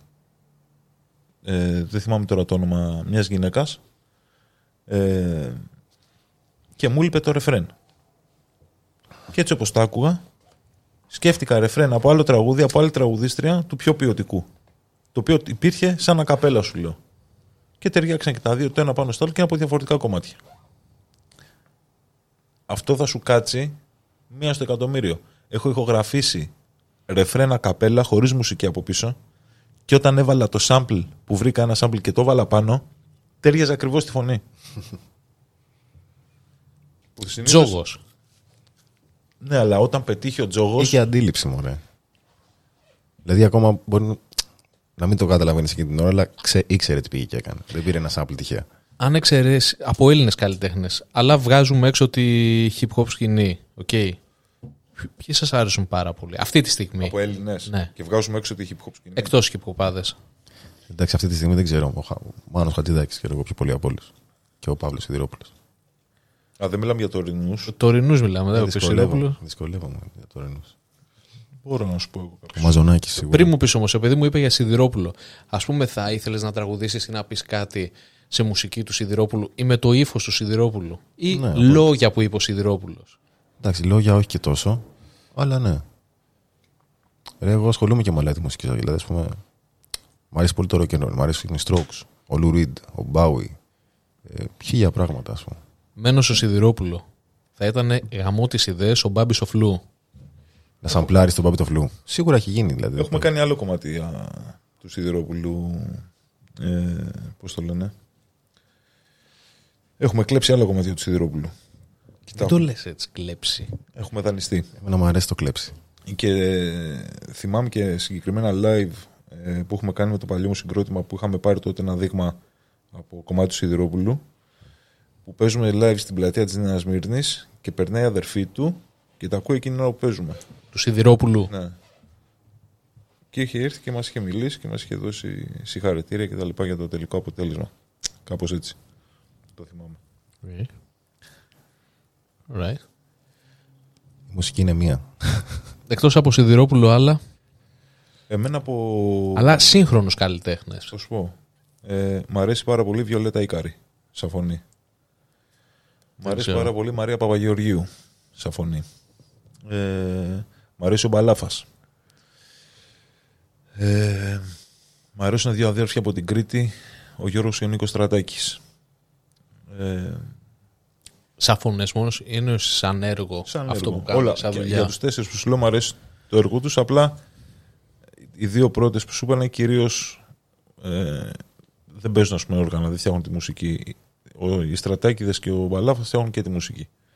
Ε, ο Θοδωρής Κοντονιάς είναι αρκετοί, ειδικά το, το, ε, αυ- αυτό που λέγεται έντεχνο ή σύγχρονο λαϊκό εν πάση περιπτώσει έχει πάρα πολύ όμορφα δείγματα. Ναι, ρε, εγώ περίμενα να μου πείτε κάτι σε πιο mainstream. Η Sugar Punk, που δεν είναι mainstream όντως, αλλά εντάξει, είναι κομμάτι της κουλτούρας. Η Sugar Punk είναι τραγουδάκι. Και από ξένους μουσικούς; Σου είπα, οι Strokes μου αρέσουν πάρα πολύ. βγάζουμε εκτός εννοείται πάλι τη hip hop σκηνή. Δηλαδή, μέχρι πού θα μπαίνατε; Σου λέω, οι Strokes ίσως είναι οι αγαπημένοι μου. Η Baba Τον Good, ο Καμάσι Washington. Άπειρα πράγματα, δεν ξέρω, ρε φίλε. Με τα λάδικα. Όχι, είναι μια φάση που δεν έχω παρακολουθήσει πολύ. Τα παλιά, ο Όζη, ας πούμε. Ο Όζη, αγαπάω. Ο πρίγκιπας. Μ' αρέσαν πάρα πολύ κάποτε οι Blind Guardian. Blind Guardian. Ναι. Οκ. Λατρεύω, Συζητημένο. λατρεύω ανάθεμα. Κοίτα, δε- κάποια δεν μπορώ να καταλάβω αν είναι ακριβώς το. Έχετε και αυτό, ναι. δηλαδή, έχετε και αυτό που είναι τώρα. Του λες, ας πούμε, τι είναι αυτό και σου λέει Doom, Sludge, ε, Post. ε, Ε, κάτσε τώρα. με- ε, metal. αυτό ισχύει, αλλά σήμερα ε, κάτι συζητούσα με τον Τζακ και του η, λέω. ο- η Om είναι metal. Ποιοι; Om. Ομ. Όχι, δεν είναι. Η Burzum. Μπούρζουμ είναι. Η Μπούρζουμ τι είναι, είναι death. Δεν ξέρω, είναι μια κατηγορία, ρε παιδί μου. κατα- Δηλαδή, κάποια δεν μπορώ να τα. Ακραίο metal. Ναι, κάποια δεν μπορώ να τα διακρίνω αν είναι ή αν δεν είναι. Δηλαδή, τώρα η ανάθεμα. Ρε εσύ- είναι, η ανάθεμα είναι metal. Ε, ναι, είναι metal. Εμένα Ρε, παιδί μου, κάνει- όλα- Μου κάνει άκου να πιο δεις. πολύ για post-rock. Όχι, άκου να δεις τώρα. Όλα είναι σε μια ομπρέλα, όπως είναι το... Όπως είναι, ξέρω εγώ, τι να πω. Το... Με συγχωρείς λίγο. Η Με jazz, συγχω- η jazz έχει το ίδιο. Περίμενε, περίμενε, γιατί αυτό πρέπει να το ρωτήσω τώρα. ΟΚ, επανήλθαμε μετά από μια έτσι πολύ μικρή παύση. Να σου πω τώρα, το ακραίο metal, Bathory και τέτοια, αυτό που σου φαίνεται. Και λέει τώρα, είναι τέλειο, το ακούω. Πώς να δεις. Δεν είμαι, δεν είμαι από αυτούς ρε φίλε, που μπορώ να ξεχωρίσω τα είδη. Για κανένα λόγο. Δηλαδή, Καλά, δεν μπορείς να ξεχωρίσεις Doom, Black, Death. Είναι ευδιάκριτες οι διαφορές. δεν μπορώ να κα- Δηλαδή, αν μου βάλεις κάτι και μου πεις τι είναι αυτό, δεν μπορώ να σου πω αν είναι thrash, αν είναι black, αν είναι death, αν είναι. Δεν μπορώ να το ξεχωρίσω. Αυτό το οποίο μπορώ να ξεχωρίσω είναι το αν μου αρέσει ή αν δεν μου αρέσει. Και δεν θα το κρίνω σαν είδος, θα το κρίνω καθαρά σαν μπάντα. Από του Ποιοι να- σκληρού ήχου τα παιδιά, ποιες αρέσουν. Α πούμε, Burzum, Τι μπορείς, μάλλον. Ναι. Έχω ακούσει πολύ σαπίλα που δεν μου άρεσε καθόλου. λοιπόν. Αλλά έχω ακούσει και δύο-τρία πραγματάκια.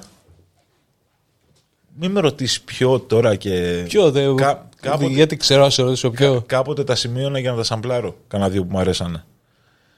Αλλά για παράδειγμα, Ανάθεμα, ο δίσκος στο Alternative 4, είναι από τους αγαπημένους μου δίσκους στην παγκόσμια μουσική. Άκου, θέλω να σου πω κάτι τώρα. Μία παρένθεση.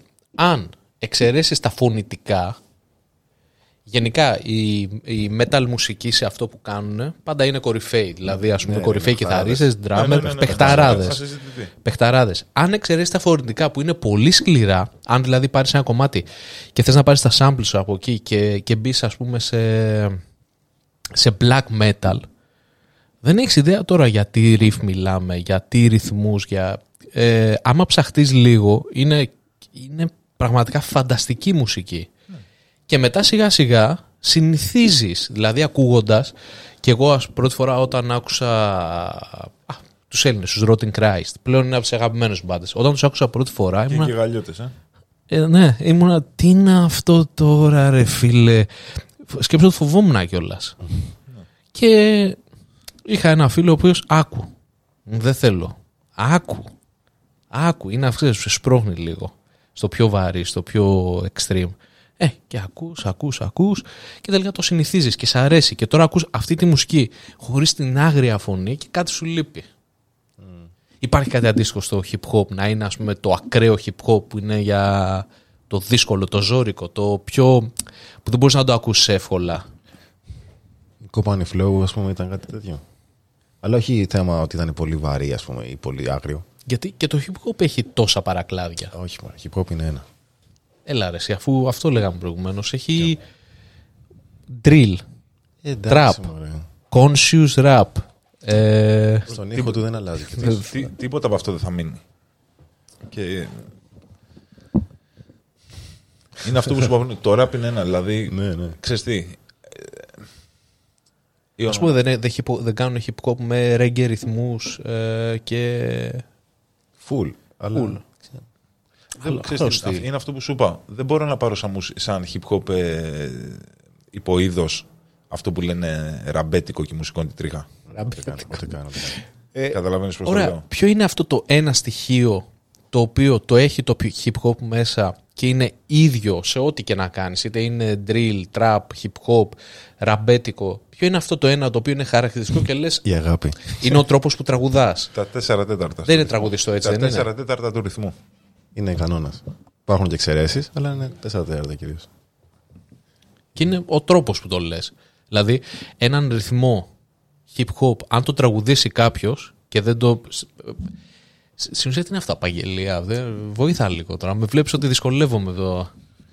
Αν δηλαδή αυτό το πας τραγουδιστό, αρχίσεις να τραγουδάς, Ναι. είναι hip hop πλέον ή έχει γίνει. Ε, ξέρω εγώ, pop κομμάτι. Ε, Ρε εσύ ξέρεις τι. Κάνει ο Μαζονάκης στο Gucci φόρεμα. Κάποτε. ωραία, καλό παράδειγμα. Το Ωραία. έχω. Το έχω. Το οποίο είναι μια αντιγραφή του In the Club του 50 Cent. Εντάξει. Ο άνθρωπος μέσα, καλός, κακός, εν πάση περιπτώσει, ραπάρει. Τέλειος. Φοβερός. Εντάξει. Ραπάρει. Είναι ράπερ. Όχι, αλλά δεν θέλουμε αυτό. Το κομμάτι είναι. ρα- είναι, hip, είναι... Όχι. Όχι, Όχι. δεν είναι. Είναι αυτό. που Καταλαβαίνεις λέμε- τι το λέω. Δηλαδή, από τη μία είναι ραπ, από την άλλη δεν είναι ραπ. Ε, Επειδή δεν είναι ο καλλιτέχνης ράπερ.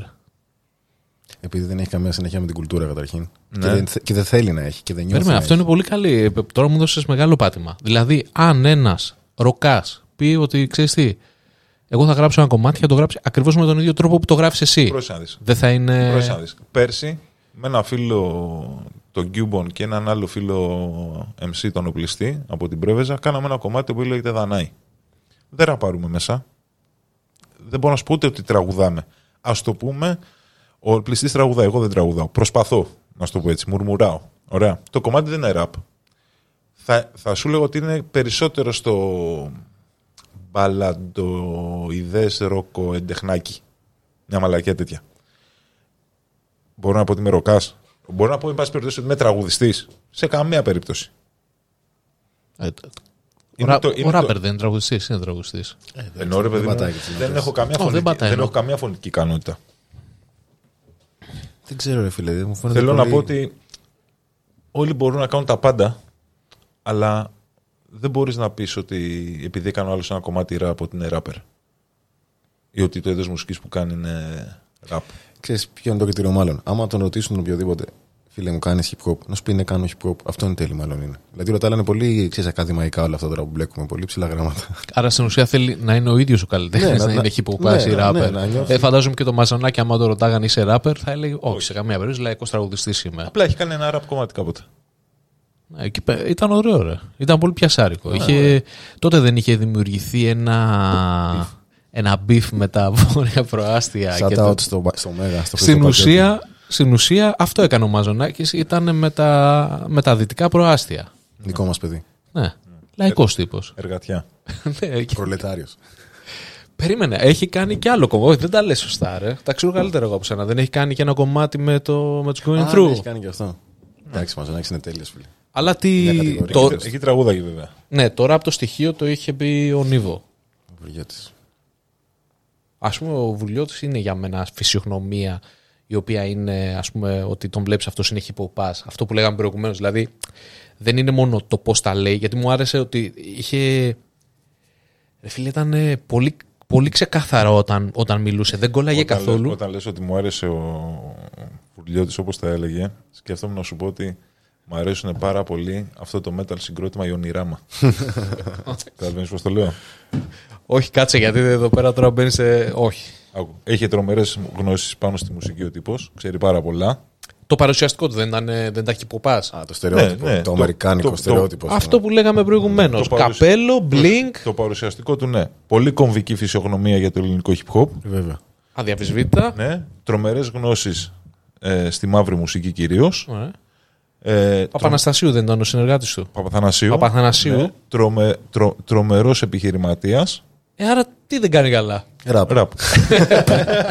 Καταλάβατε. γιατί ρε, Τι γιατί; να κάνουμε, γιατί αυτό είναι, ρε φίλε. Σε όλα τα άλλα του βγάζω το καπέλο. Και Και, ειδικά σου τα- λέω, έχει βοηθήσει και πάρα πολύ. Λέει, και Ναι, με ρε. τι εκπομπέ. τι δεν σ' αρέσει; Ρε φίλε, στην εποχή του Βουργιώτη υπήρχαν η TXC, η Active Member, η FFC, η Nevma, η Razastar. Δεν ακούγαμε. Παρεμβολές, Παρεμβολές.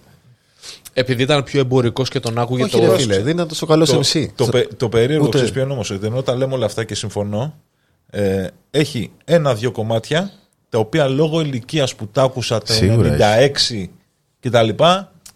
θα είναι μέσα μου για πάντα χαραγμένα, ρε παιδί μου. Ναι, ρε, σίγουρα. Δεν το και να καταλαβαίνω καθόλου αυτό που Ρε λες. φίλε, Δηλαδή, δεν- πώς δεν κρίνεις υπάρχει ένα ένα- ράπερ; Δεν υπάρχει ένας καλός κιθαρίστας και ένας λιγότερο καλός κιθαρίστας. Ναι. Ή ένας καλός μπασκεμπολίστας ή οτιδήποτε. Ή ένας καλός οτιδήποτε δουλειά κάνουμε. Δεν είναι τόσο καλός στα Ναι, τεχνικά ωραία. του Τι πράγματα. παίζει όμως με τον κιθαρίστα; Με τον κιθαρίστα έχουμε, είναι δύο τα τεινά. Είναι ας πούμε. Παραπάνω είναι βασικά, αλλά εγώ θα σου πω, ας πούμε, επειδή είπες καλός και κακός. Είναι ο ένας ο οποίος ε, παίζει μουσική, είναι άνετος με την κιθάρα και να φαλτσάρει, χέστηκε, τα δίνει όλα, έχει Άλλο full αυτό, άλλο ενέργεια. αυτό. Υπάρχει και ο άλλος ο οποίος έχει την κιθάρα εδώ πάνω σαν όπλο πολυβόλο, σολάρει απίστευτα και οι Δεν δύο έχει ψυχή, καλοί είναι. Αλλά δεν έχει ψυχή. Αλλά Να είναι. σου πω κάτι. Τι σ' αρέσει, ας πούμε. Το, Όχι, Μάρκο, ρε. το Μάρκο Βαμβακάρη τον έχεις ακούσει. Ναι. Εντάξει. Μεγάλος ο Μάρκος. Σαν δημιουργός και σαν παρακαταθήκη και σαν όλα, μπορείς να πεις ότι είναι μια από τις 10-20 σημαντικότερες μορφές Ελλήνων μουσικών των τελευταίων 100 χρόνων.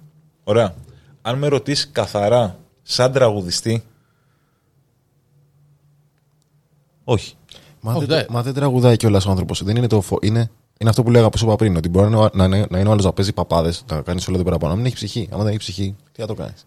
Ναι, αλλά ο Βαβακάρης είχε ψυχή. Αυτό ακριβώς. Αυτό, Αυτό ο ακριβώς. Βαμβακάρης είχε Αλλά δεν ψυχή. είχε ωραία φωνή. Είναι η φωνή Ναι. του ή, Ή, πώς, πατ- ο Ή Cobain. ίσως ήταν πολύ Ο χαρακτηριστικό. Cobain είναι καλό παράδειγμα γι' αυτό. Που ουρλιάζει, φαλτσάρει σαν τρελός, αλλά είναι ο Cobain και τραγουδάει και έχει τη φωνάρα. Θα σου πω κάτι. Λοιπόν, βέβαια, ούτε σε αυτό συμφωνώ. Μου έκανε τεράστια εντύπωση ότι ε, διάβαζα, νομίζω, στο Rolling Stones ότι ο Cobain, για παράδειγμα, ήταν εξαιρετικός στιρχουργό, τραγουδιστής και κιθαρίστας Πράγμα το οποίο με το τρίτο ειδικά διαφωνώ και επειδή τον έβλεπα και live, στα live τα σκάτωνε όλα. Εντάξει, μα, αλλά ήταν, ήταν, ήταν χάλια ο άνθρωπος. ήταν η φιγούρα αυτή που δεν σε ενδιέφερε αν θα τραγουδήσει σωστά. Το θέμα είναι το εξής. Αν φαλτσάρει η κιθάρα και φαλτσάρει άσχημα, είτε είσαι σχετικός είτε άσχημα, θα σου σκοθεί η τρίχα. Ο ράπερ πώς γίνεται να Ρε φαλτσάρει. φίλε, sorry. Μπορεί να μην, να μην είναι καλό στα τεχνικά του πράγματος. Δηλαδή να μην έχει flows, να μην έχει ικανότητες. Να ραπάρεις συνέχεια με τον ίδιο τρόπο. Ας πούμε. Ή και η στίχη του να είναι παιδική. Είναι, ας πούμε. Μήπως το βλέπετε εσείς από τη σκοπιά του επαγγελματία; Σαν- Οπότε όχι, είσαστε πολύ αυστηροί όχι με του το. επαγγελματία, του nerd. Είναι, είναι νερντιά τώρα αυτό το πράγμα. Το πόσο έχουμε ασχοληθεί με το hip hop και όλα αυτά. Είναι nerd, ας πούμε. Πόσο χρόνο έχουμε ξοδέψει γι' αυτό. Εγώ έτσι το Ποιον σέβεστε για την ικανότητα που έχει; Πρόσεχε, Εγώ, εγώ σεβόμαι και τον Βρυλιώτη. Για πολλούς Άλλο αυτό. λόγους. Ναι, μου του... Για την ικανότητα καθαρά στο στοιχείο του ραπ, Υπήρχαν καλύτεροι. Πιανού τη γλώσσα θα ήθελες να έχεις; Τη γλώσσα. Να τα λες. τη στιχουργική, το πόσο ροδάνει πάει η γλώσσα του. Και τα δύο. Ωραία, θα Ε, ήθελα το ευθύνη, τεχνη- ξέρω ναι, εγώ. τεχνικά θα ήθελα να ήμουν ευθύνη. Στιχουργικά. Άπειρη. όχι, όχι. Σιγουρικά ποιος. Δυσκολεύεσαι. Ούτε να το πω δεν θέλω. Δυσκολεύεσαι. Πες το ρε. Θα σου Δεν πω. θα τα ακούς κανένα μετά. Ωραία, ας πούμε ότι η Active Member και η TXC για μένα είναι τα μεγαλύτερα ελληνικά hip hop Περίμενε. συγκροτήματα. Πριν μου το πεις, σου λέω το εξής. Ότι πες το, δεν θα το σταματήσω το podcast, αλλά την ώρα που θα το πεις θα βάλω το Όχι, beep όχι, Ναι, ναι, ναι, όχι, αυτό κάνω. όχι, ρε, όχι, όχι. και δεν θα ξέρει κανένας ποτέ τι είπες. Όχι, δεν έχω. Να δούμε πόσα μηνύματα θα λάβουμε. Δεν έχω θέμα. Δεν έχω θέμα. Ναι, ρε. Γιατί αυτοί που ξέρουν, ρε φίλε, ξέρουν. Ε, θα ήθελα να είχα λοιπόν την, ε, τη δυνότητα του ευθύμη πάνω στη σκηνή και το, το flow του και όλο αυτό. Ε, και θα ήθελα να είχα στοιχεία από το στίχο του BD Foxmore, τον Active Member. Θεωρώ ότι έχει γράψει, δεν είναι όλα, έχει γράψει και πολύ μπαρούφα, ε, η οποία έχει περάσει όμως στον κόσμο. Απλά έχει γράψει κάποια, τα οποία είναι μικρά αριστούργήματα. Κλασικά τραγούδια. Εσύ; Α πατήσω το ίδιο. Ναι. Κανένα. Και θα ήθελα να είχα και τη χρειά του Αντρέα από τους Ράσταρ. Θα σου πω, δεν θα σου πω Ο αυτό. Αντρέσσα από το Ράζαλ είναι που είχε το, το ατύχημα πέρυσι, πρόπερσι. Πέρυσι ήταν. Θα σου πω ποιους σέβομαι, όχι ποιον θα ήθελα να είχα τώρα οτιδήποτε. Αλλά σίγουρα και του BT Fox και το BT Fox μου σέβομαι πάρα Λίγο πολύ. πολύ ποιες είναι οι επιρροές σου δηλαδή πάνω σε αυτό το κομμάτι. Ε, σίγουρα Active Member και ο BT Fox μου και ο Νικήτας ο X-Ray και η TXC και η Razzstar πάρα πολύ. Κύριος ο Αντρέας. Ε, πάρα πολύ τώρα. Ο Πακ μου άρεσε πολύ και ο Ντάς μου μου αρέσαν ειδικά σαν παιδί. Από τη νέα ελληνική σκηνή Ποιοι μου αρέσουν, ναι. Ναι, δηλαδή ας πούμε από ονόματα τα οποία ε, είναι νέοι, φρέσκοι και τους ακούς και λες «Οπ, εδώ πέρα κάτι βλέπω. Δεν παρακολουθώ και πολύ. Και τώρα τι να σου πω. Ζωρομπάς δεν είναι νέοι πια οι άνθρωποι, είναι. Αλλά ναι, μου αρέσουν, ξέρω εγώ. Σώρο μπάς μου έχουν πει και άλλοι. Α, ο, πώς το λένε. Ο Bloody Hawk μου αρέσει κάπως. Μου αρέσει ο Bloody Hawk. Bloody Hook. Όχι Bloody Hawk. Ποιος είναι; Bloody Hawk είναι. Δεν, δεν παρακολουθώ, sorry, δεν, δεν ψάχνω και πολύ. Εγώ δεν θέλω να πω κανένα. Γιατί; Ο ζωγράφος μου αρέσει.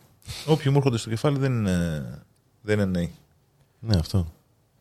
Και δεν μπορώ να σου πω ότι έχω ακούσει τώρα τελευταία κάποιο νέο. Δηλαδή ούτε Bloody Hawk που είπε είναι νέος. Έχει πέρασει μια δεκαετία από όταν βγήκε. Δεν έχω ακούσει κάτι που να πω, ξέρεις, wow. Από πού βρίσκεις καινούριο υλικό; Πώς ψάχνεις ας πούμε κάτι το οποίο να φρεσκάρει λίγο για να μην ακούς συνέχεια τα ίδια κομμάτια. Ξέρεις όπως κάνουμε όλοι. Έχεις ας πούμε τις αγαπημένες σου μπάντες, τους αγαπημένους καλλιτέχνες, αλλά πάντα χρειάζεσαι καινούριο υλικό έτσι να φρεσκάρεσαι, να... Ακούω τα πάντα ότι βγαίνει. Δεν περνάει τίποτα παρατήρητο. το είπε απειλητικά. Ακούω τα πάντα.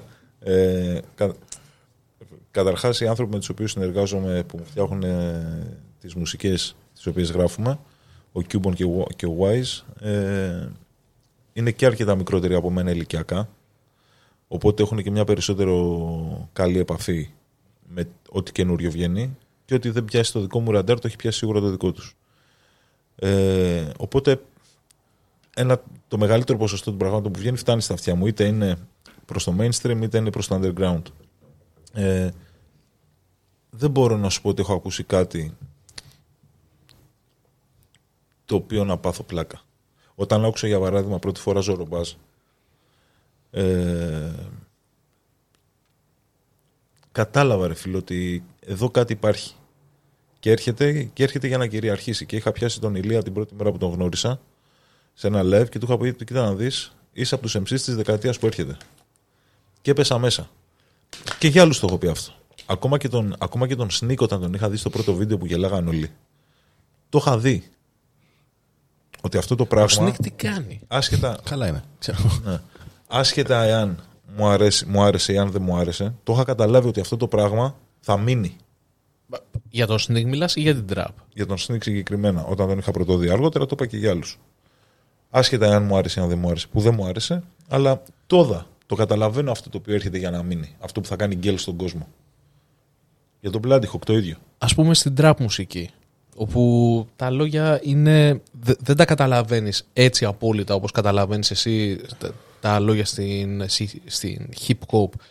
Ποια είναι η δουλειά του ενός και ποια είναι η δουλειά του άλλου; Δηλαδή παίρνουν ας πούμε, ο ένας φτιάχνει τα, τα beats, φτιάχνει τη μουσική και είναι υπεύθυνος για αυτό το κομμάτι και ο, ο, καλυτε- ο τραγουδιστής, ο καλλιτέχνης είναι υπεύθυνος για τους στίχους του. Την ίδια δουλειά δηλαδή που έχετε και εσείς μεταξύ σας ή αλλάζει από εκεί; Δεν υπάρχει κανόνας. Ο άλλος μπορεί να, να φτιάχνει beats μόνο, ο άλλος μπορεί να κάνει μόνο rap, ο άλλος μπορεί να κάνει και τα δύο. Και... Ξέρεις, δεν υπάρχει ένας τρόπος μόνο να κάνεις Τι οτιδήποτε. ήταν αυτό που έκανε την trap να απογειωθεί τόσο πολύ; Η ανάγκη για διασκέδαση, το χορευτικό του πράγματος. Αυτό γιατί δεν μπορούσε να το προσφέρει το, η κλασική ε, hip hop, Νομίζω υπήρξε κάπου κορισμός. το rap.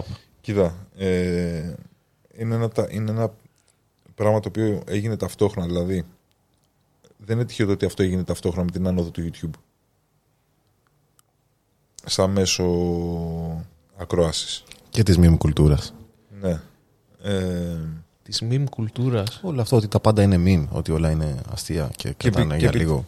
Ναι, και επί της ουσίας αντικατέστησε το pop. Δηλαδή για μένα pop είναι. Ναι, ναι. δεν είναι αυτό, δεν είναι hip hop. Το hip hop το οποίο υπάρχει σήμερα, αυτοί που λέμε ότι είναι hip hop heads, ε, είναι ελάχιστα περισσότεροι, μην πω και λιγότεροι, από αυτούς που υπήρχαν δεκαετία του 90. Αλλά άμα το, άμα το φέρουμε εκεί που είπες το, όσον αφορά για το YouTube και τα λοιπά, η hip hop ε, μουσική είναι, ε, στην ουσία είναι οπτικοακουστική, δηλαδή πάντα είχε το βίντεο κλιπ της, την καλή της την παραγωγή, ε, κάνοντας διάφορα πράγματα. Εντάξει, Δεν- εμείς το μάθαμε κι αλλιώς όμως. Δεν, το μάθα- δεν το είδαμε μόνο έτσι. Το μάθαμε και από κασέτα του φίλου στο φίλο και από CD αντιγραμμένο ένας στον άλλον, ας πούμε, και να περιμένουμε να δούμε πότε θα δείξει τηλεόραση για MTV. Εγώ, Raps ή εγώ τα οτιδήποτε. περισσότερα βίντεο κλιπ της δεκαετίας του 90 ελληνικών συγκροτημάτων τα έδασα τα έδα τη δεκαετία του 2010. τα, τα, τα είδες στην τηλεόραση. Α, ναι, αλλά τώρα και εσύ πάντα όταν βγάζεις ένα κομμάτι το συνοδεύεις με, με βίντεο κλιπ. Έτσι δεν είναι; Είναι πε- τα περισσότερα. Εκτός εγώ, άμα, εγώ όχι, αλλά ναι. Το εγώ. εκτός άμα έχεις κομμάτια, ρε παιδί μου, τα οποία κυκλοφορούν και δεν τα Πρέπει να έχεις. σου πω κάτι. Καταρχάς, έχει, τελ- έχει αλλάξει τελείως η διανομή της μουσικής. Δηλαδή, πόσοι γράφουν πλέον δίσκους και πόσοι πετάνε απλά singles. Ισχύει πολύ. Οι περισσότεροι καλλιτέχνες βγάζουν τέσσερα κομμάτια το χρόνο. Ναι, Ένα το, συγκλάκια. ένα το τρίμηνο, single, αυτό που του έχουν πει οι φίλοι του και που νιώθει ο ίδιος ότι είναι το καλύτερο του κομμάτι, από αυτά που έχει δουλέψει το τελευταίο χρονικό διάστημα. Κάνει και ένα ακριβό βίντεο κλιπ και με αυτό το κομμάτι κλείνει τα μαγαζιά ή τα lives που θέλει για το επόμενο τρίμηνο. Βγάζει άλλο ένα και θα βγάλει το χειμερινό hit, το καλοκαιρινό, το ανοιξιάτικο και το φθινοπορεινό. That's it. Μα να σου πω κάτι, η βιομηχανία της μουσικής έτσι ξεκίνησε. Δεν, δεν υπήρχε Φτάνεις. πάντα. Δηλαδή, ε, όταν ξεκινήσαμε πλέον, όταν σταμάτησες να ακούς μουσική στο ράδιο ή όταν σταμάτησες να ακούς μουσική από το jukebox και είπες ότι κοίταξε να δεις πλέον θα μπορώ να έχω και εγώ τη μουσική που μου αρέσει σπίτι μου αγοράζοντας ένα δίσκο. Ε, στην ουσία οι μπάντες ή οι καλλιτέχνες της εποχής αυτό κάνανε. Ηχογραφούσαν ένα-δύο κομμάτια. Το άλμπουμ, αυτό δηλαδή ότι πρέπει ντε και Sony. Νομίζω το άλμπουμ πρέπει να είναι 46 λεπτά. Πόσο είναι; Δεν ξέρω. Κάπου τόσο είναι. Ένα. Λογικά τα παιδιά θα ξέρουν. Το ότι πρέπει ντε και Sony να έχει 10 κομμάτια. ακόμα και ας μην έχει να δώσει 10 κομμάτια ο καλλιτέχνης, αυτό ήταν στην ουσία κάτι το οποίο πίεζε τον άλλον να κάνει παραγωγή μουσικής. Ενώ εμένα μου αρέσει καλύτερα αυτό, ότι άμα έχεις ένα γαμάτο κομμάτι και σου έχει βγει αβίαστα, δώσ' το. Το πρόβλημα με αυτό όμως είναι ότι δεν μένει μουσική. Ότι ο άλλος δεν αφήνει μουσική- πίσω του μουσική. Δηλαδή, γιατί πρέπει να περιμένεις να συμπληρώσεις, ας πούμε, 10 κομμάτια για να μου δώσεις το 1-2 το οποίο σου βγήκαν Για- αβίαστα. Γιατί ένας δίσκος έχει τη λογική, ξέρεις, μια ταινία, ενός βιβλίου, ενός ολοκληρωμένου έργου. Που είναι κάτι Γιατί- ωραίο. Σκέψου το. Ξέρω εγώ. Εσείς γράφετε θεματική μουσική. Σκέψου το Dark Side of the Moon να το βγάζανε single κομμάτι, κομμάτι, κομμάτι. Πόσο, λίγο- πόσο Ναι, θα είχε χάσει α- παγκοσμία μουσική. Αυτό σου λέω όμως ότι τέτοια, τέτοιοι δίσκοι βγήκαν από το ευχή. Ότι τώρα πλέον, άμα δεν το έχεις, άμα δηλαδή δεν έχεις να, να βγάλεις από μέσα σου κομμάτια και σου έχει βγει μόνο ένα, αυτό που είπες προηγουμένως, εγώ γράψα ένα κομμάτι φοβερό. Άμα δεν, έχεις και δε, άμα δεν έρχεται και το δεύτερο, δεν χρειάζεται να περιμένεις μια δεκαετία. Καλά, καταρχήν ξέρεις, κάνε ό,τι σου βγαίνει, δεν το συζητάμε καν. Ναι. Ε, Εγώ σου λέω τι μου αρέσει εμένα να κάνω. Μου αρέσει η διαδικασία να πω ότι θα, αυτά τα τρία-τέσσερα κομμάτια ας βγουν μόνα τους. Συνδέονται μεταξύ τους τα κομμάτια, είναι θεματικό το άλμπουμ όταν το βγάζετε. Και μόνο που το γράφουμε εμείς οι δύο, αυτό που μόνο του. Θέλω να πω, είναι θεματική. μια, μια ιστορία όλο. Ξεκινώντας από την αρχή μέχρι το τέλος. Σας αρέσει αυτό το πράγμα; Εντάξει, δεν Ξέρεις ξέρω. τι, Μια ιστορία δεν, δεν γίνεται να είναι. Είναι πάρα πολύ δύσκολο αυτό για να το κάνεις. Αλλά μπορεί να είναι. Ρε Φίλε, ξέρεις, πο- εγώ ξέρω πώς λειτουργώ. Έχω μια καθημερινότητα. Μέσα σε ένα χρόνο έχω ζήσει 10 πράγματα. Φτιάχνω το soundtrack της χρονιάς όταν φτιάχνω μουσική.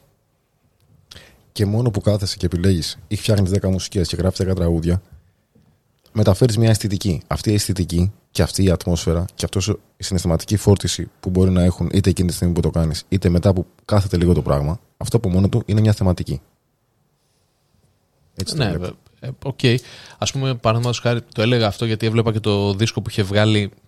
Ήταν και άτυχος μέσα στην καραντίνα ο Άντρι Τζέι, ο οποίος είχε, ξέρεις, είχε ένα συγκεκριμένο ύφος. Είχε ότι, ξέρεις, θα, θα γράψουμε αυτό τώρα. Ενώ. Πα- Η αλήθεια είναι ότι και εμένα πάντα μου φαινόταν ότι είναι. ότι δεν μπορείς να έχεις ερεθίσματα ώστε να σου βγουν 10 κομμάτια από το ίδιο. από τη, μόνο από την καθημερινότητα ή μόνο από την αγάπη ή μόνο από το μίσος ή μόνο από τον έρωτα ή μόνο από την ε, ξέρω εγώ από τη δίψα για επιτυχία ότι λίγο πολύ αναγκαστικά πάει ξέρεις ανάμεικτα ότι θα Κοίτα, Ότι- ένας ένας δίσκος μπορεί να έχει μια ομοιομορφία και ας μην έχουν ομοιο- ομοιομορφία οι θεματικές του. Ναι, συμφωνώ. Μπορεί ας πούμε, να είναι οι μουσικές τους σκοτεινές. Ή μπορεί να είναι χορευτικά τα κομμάτια. Ή μπορεί να είναι. Θα... Άμα θες να, να, να, να δέσεις ένα δίσκο κομμάτι με κομμάτι για να βγει κάτι ομοιομορφό, μπορείς να το κάνεις. Με χίλιους τρόπους δεν είναι κάτι δύσκολο, θεωρώ.